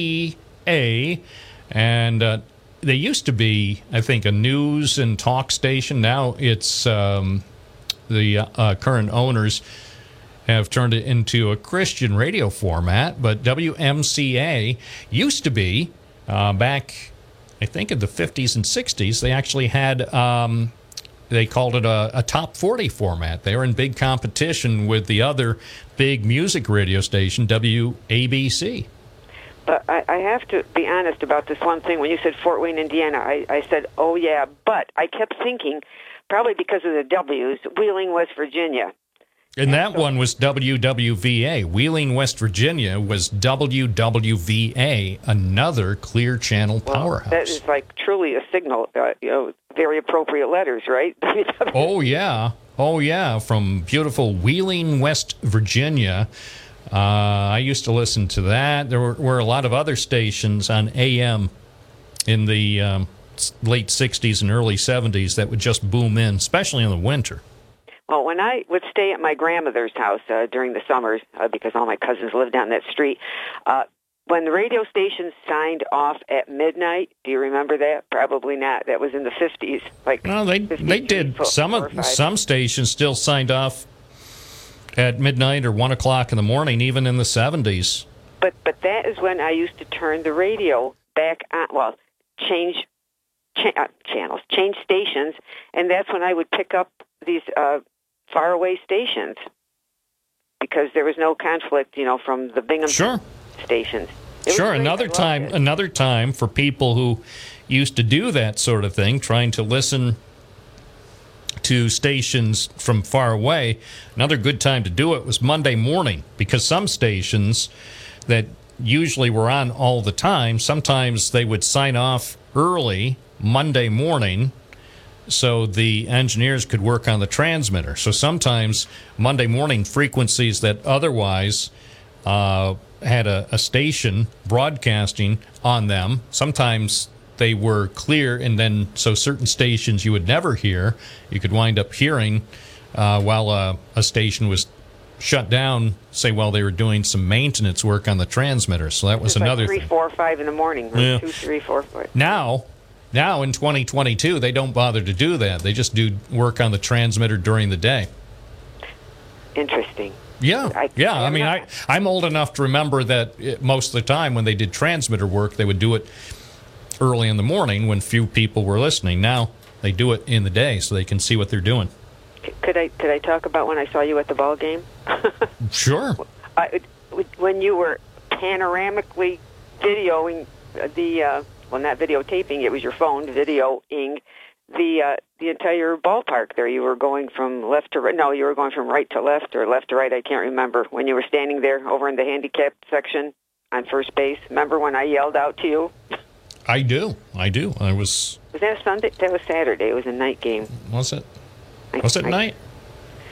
Well, su- Sunday was day. That was the last one. Right. Well, I was at both games, Saturday and Sunday. I was Sunday. at the last three. Okay. Yeah, I can't. For some reason, I think it was on Sunday when when you saw me. You're right. It was daylight. Duh. Mm. That's what I was thinking. Yes, thank you. You you brought me to my senses. Wait, listen to this. You so this is what I was recording. I won't play the whole thing, but this is just so you know because I talked a bit about this with the owner. I must have missed it. I was in Yeah. transit for a few seconds when I was running from the house yeah, to the well, car. you missed it. It was a good good conversation was- yesterday I morning. love- David I love Sabatka. that guy. I yeah, love that guy. he's very accessible. You know, it's uh, it's always great to be able to uh, speak directly with the owner. So just listen a little bit to this. This is just a, a quick clip from what I was recording after the game ended Sunday afternoon. This gives you a flavor of what we posted. Sadly, the last game. Eh, yeah, it is sad, but let's. Here's just a, a few seconds of what I recorded right after the final out Sunday afternoon.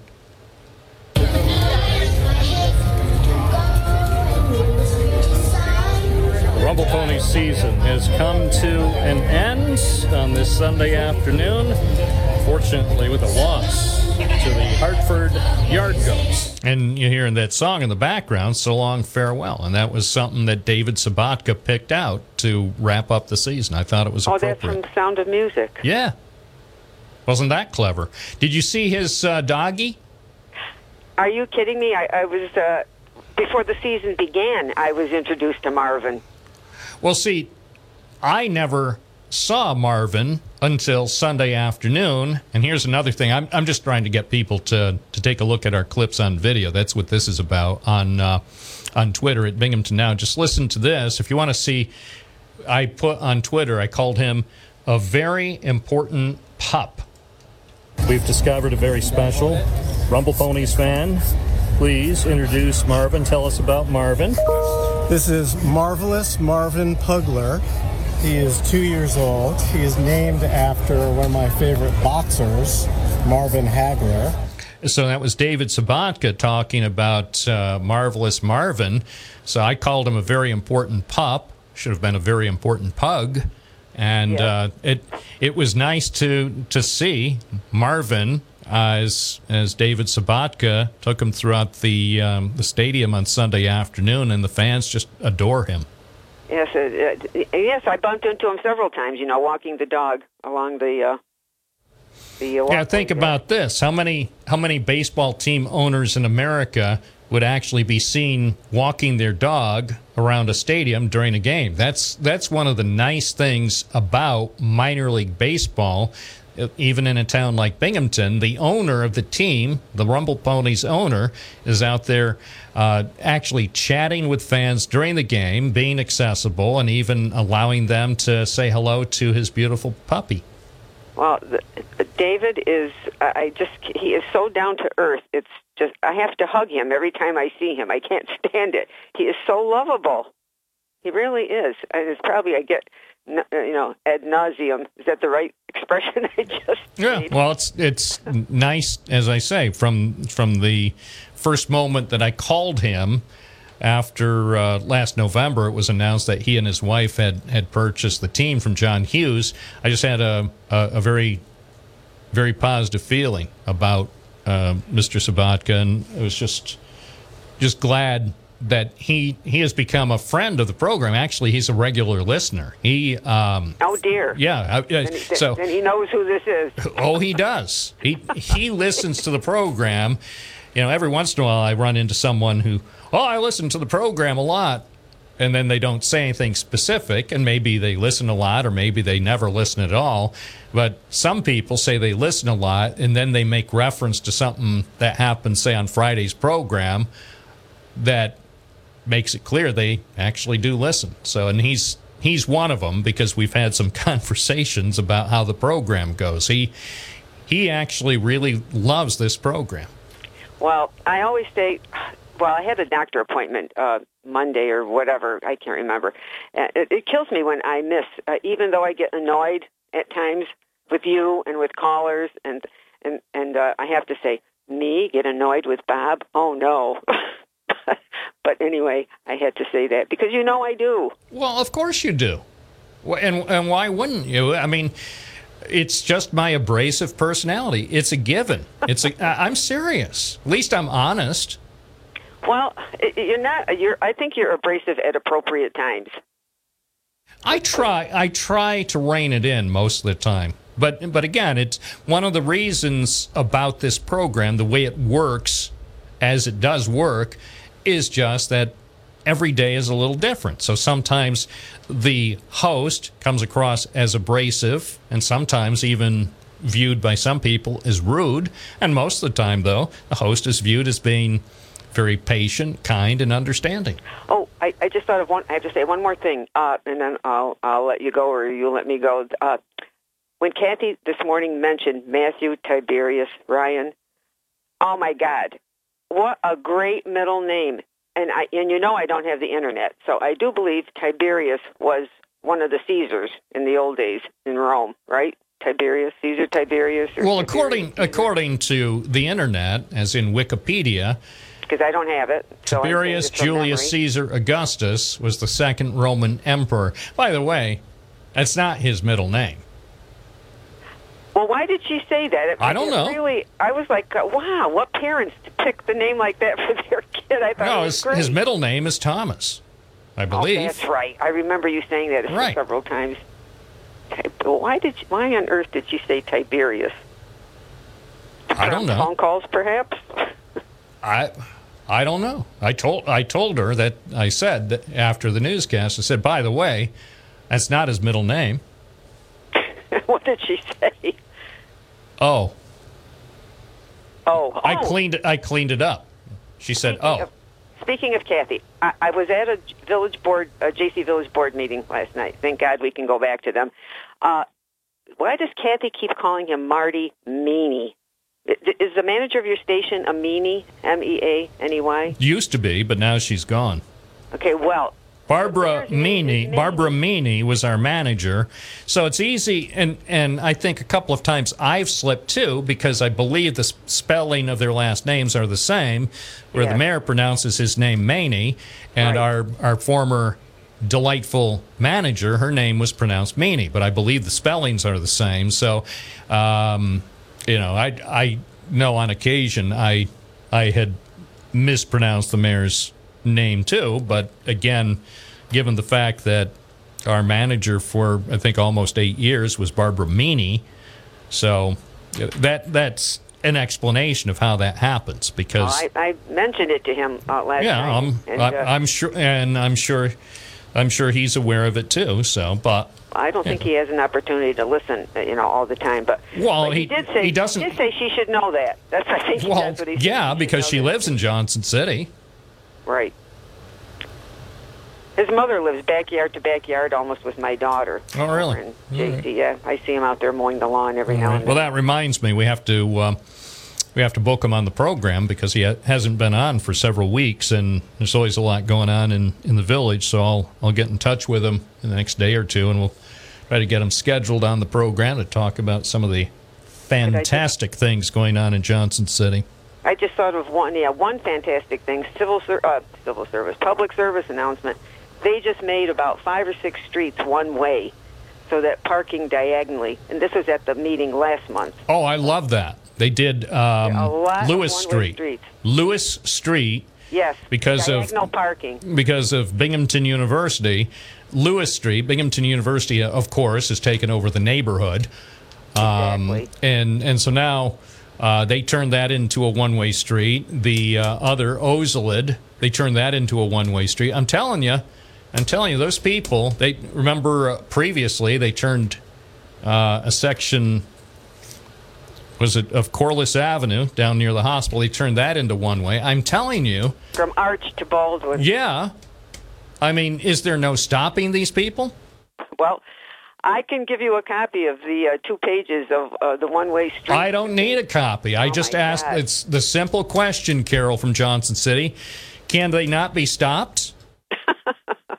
you laugh. I'm serious. They have taken what was once a, a village with proper two way streets and now turned it into their own mini Manhattan. Well, ba- basically for the diagonal parking. Yeah, I know what they. I know why they do it. Doesn't make it right. Oh well. Oh well, that's right. I'm. I, I hope the people of Johnson City are happy now. Well, they were very prompt and efficient about putting up the signs. Well, of course they are uh, because they're because when when the university says jump, the village says how high. You're right. Am I right? Oh, yeah, well, maybe they they don't have a choice. You know, they don't right, have a they choice. but they do mull it over for a little bit. Oh, come on, man. Mull it over. Oh, that's for appearances. Okay. I, I think we've taken up. Yeah, I think I, I Oh, think God. we've addressed the issues. Thank you. Bye. bye bye. Mull it over. Well, we'll consider that and debate whether we should turn all of the village of Johnson City into a series of one way streets so it looks like Manhattan or Ithaca. It's 1132. WNBF, Bob Joseph on your side because, after all, folks, you need someone on your side on WNBF and WNBF.com.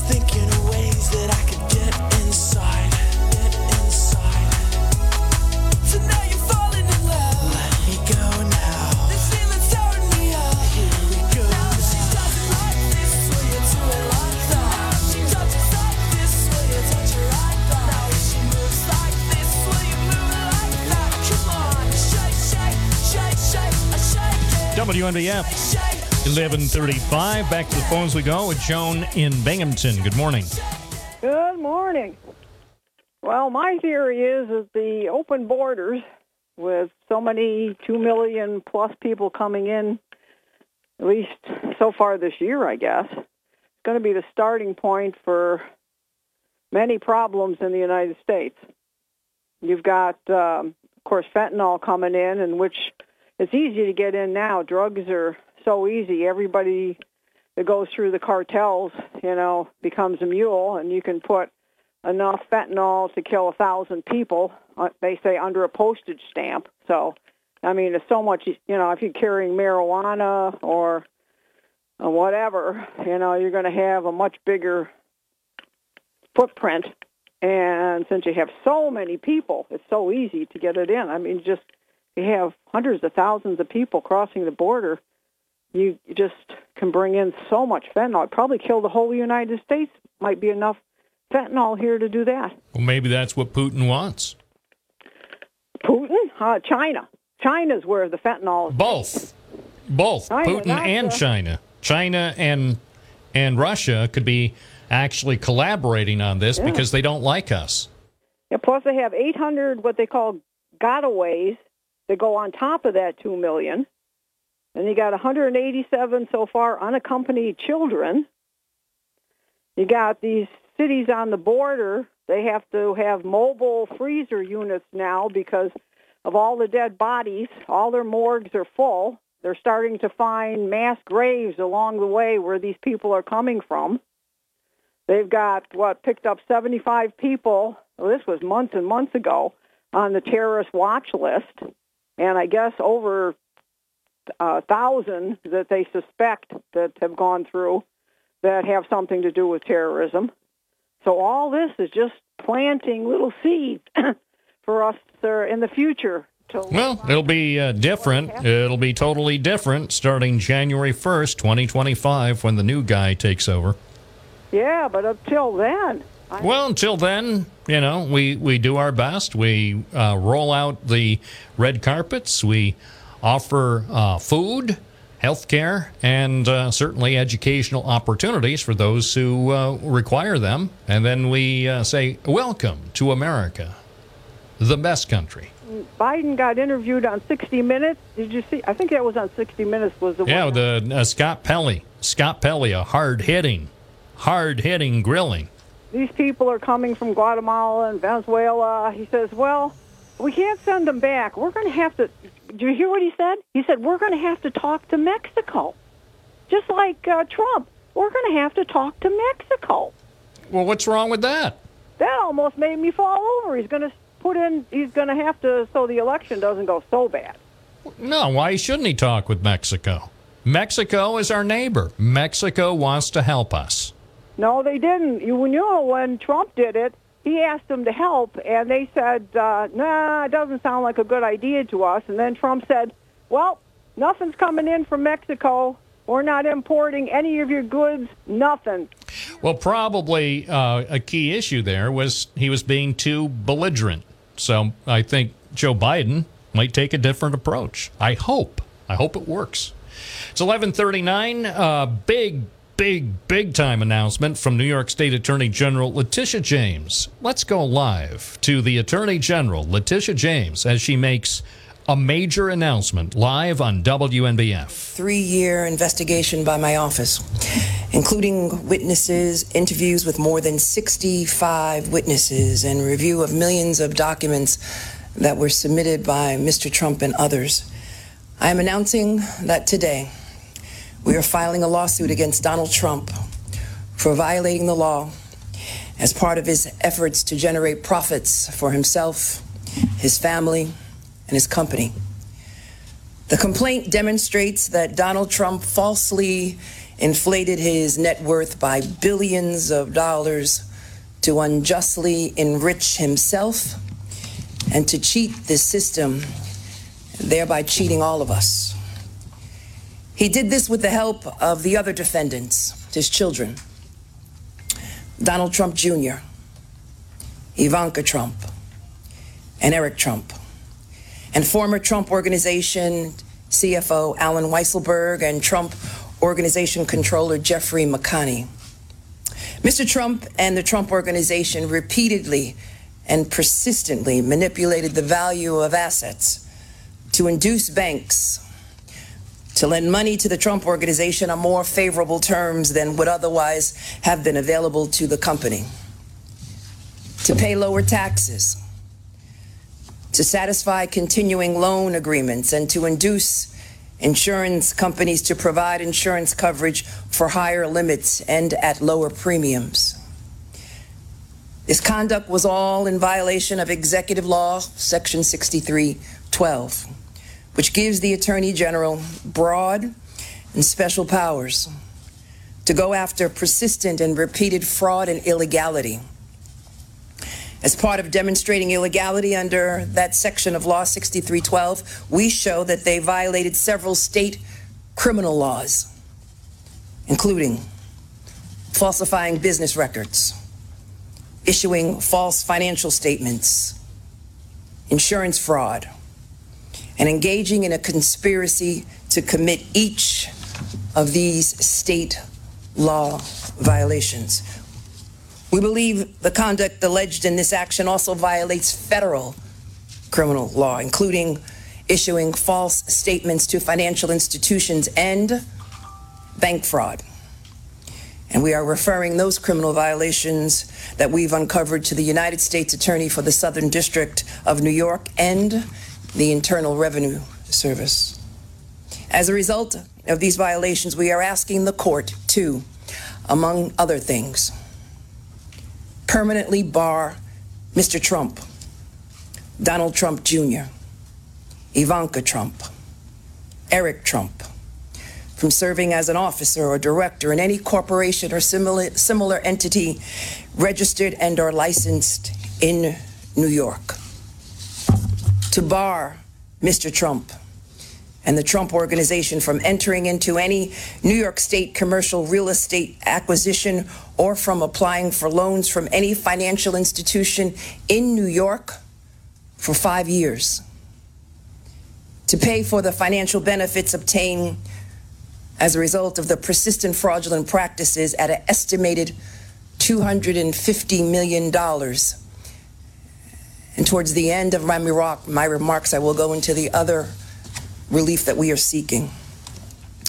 At the center of this, of the year-long financial scheme, were the statements of fin- financial condition that were prepared annually by and for Mr. Trump, specifically from 2011 to 2021.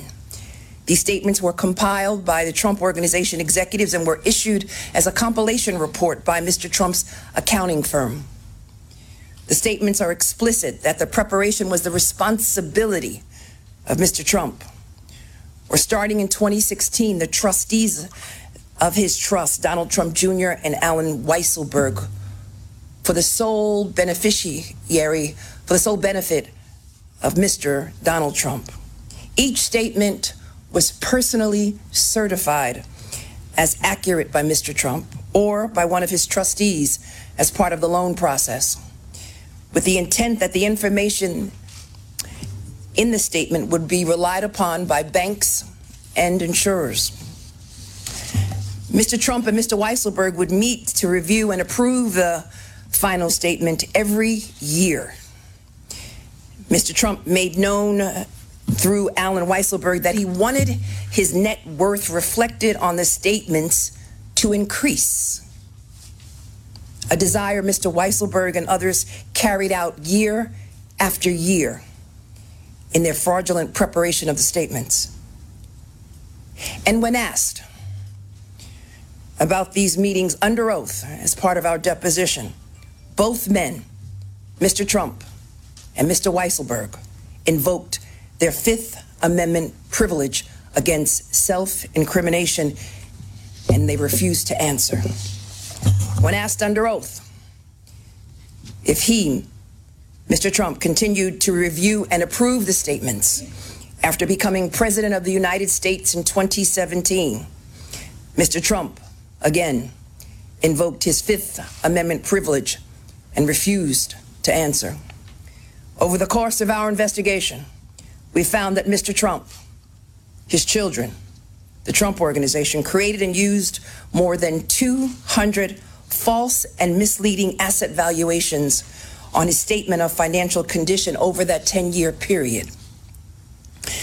They issued statements that were in clear violation of general accepted principles in the general accounting principles in the United States, despite representing that these statements were prepared in accordance with these principles.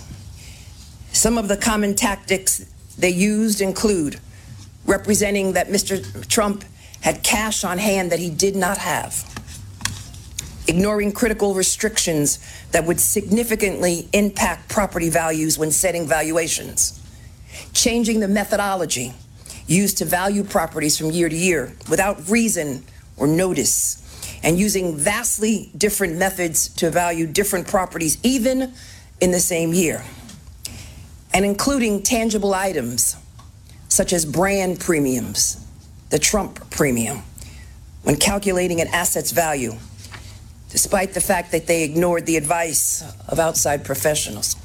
They also ignored the advice and, uh, and, and appraisals of outside professionals, despite claiming those individuals provided certain figures.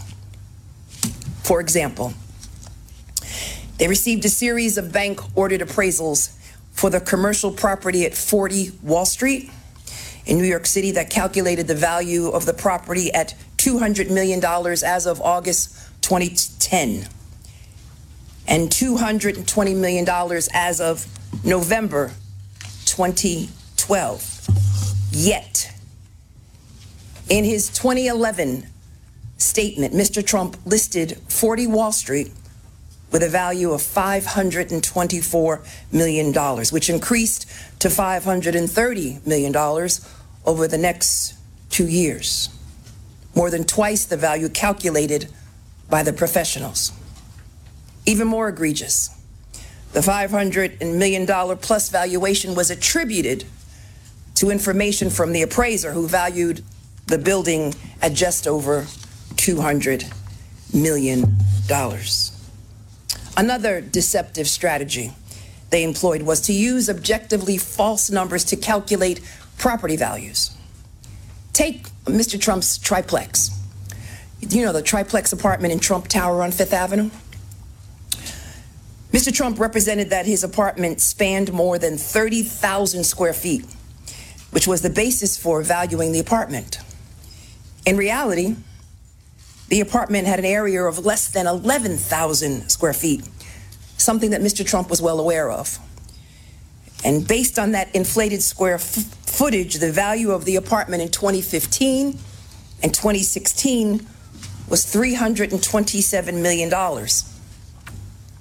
To this date, no apartment in New York City has ever sold for close to that amount. Tripling the size of the apartment for purposes of the valuation was intentional and deliberate fraud, not an honest mistake.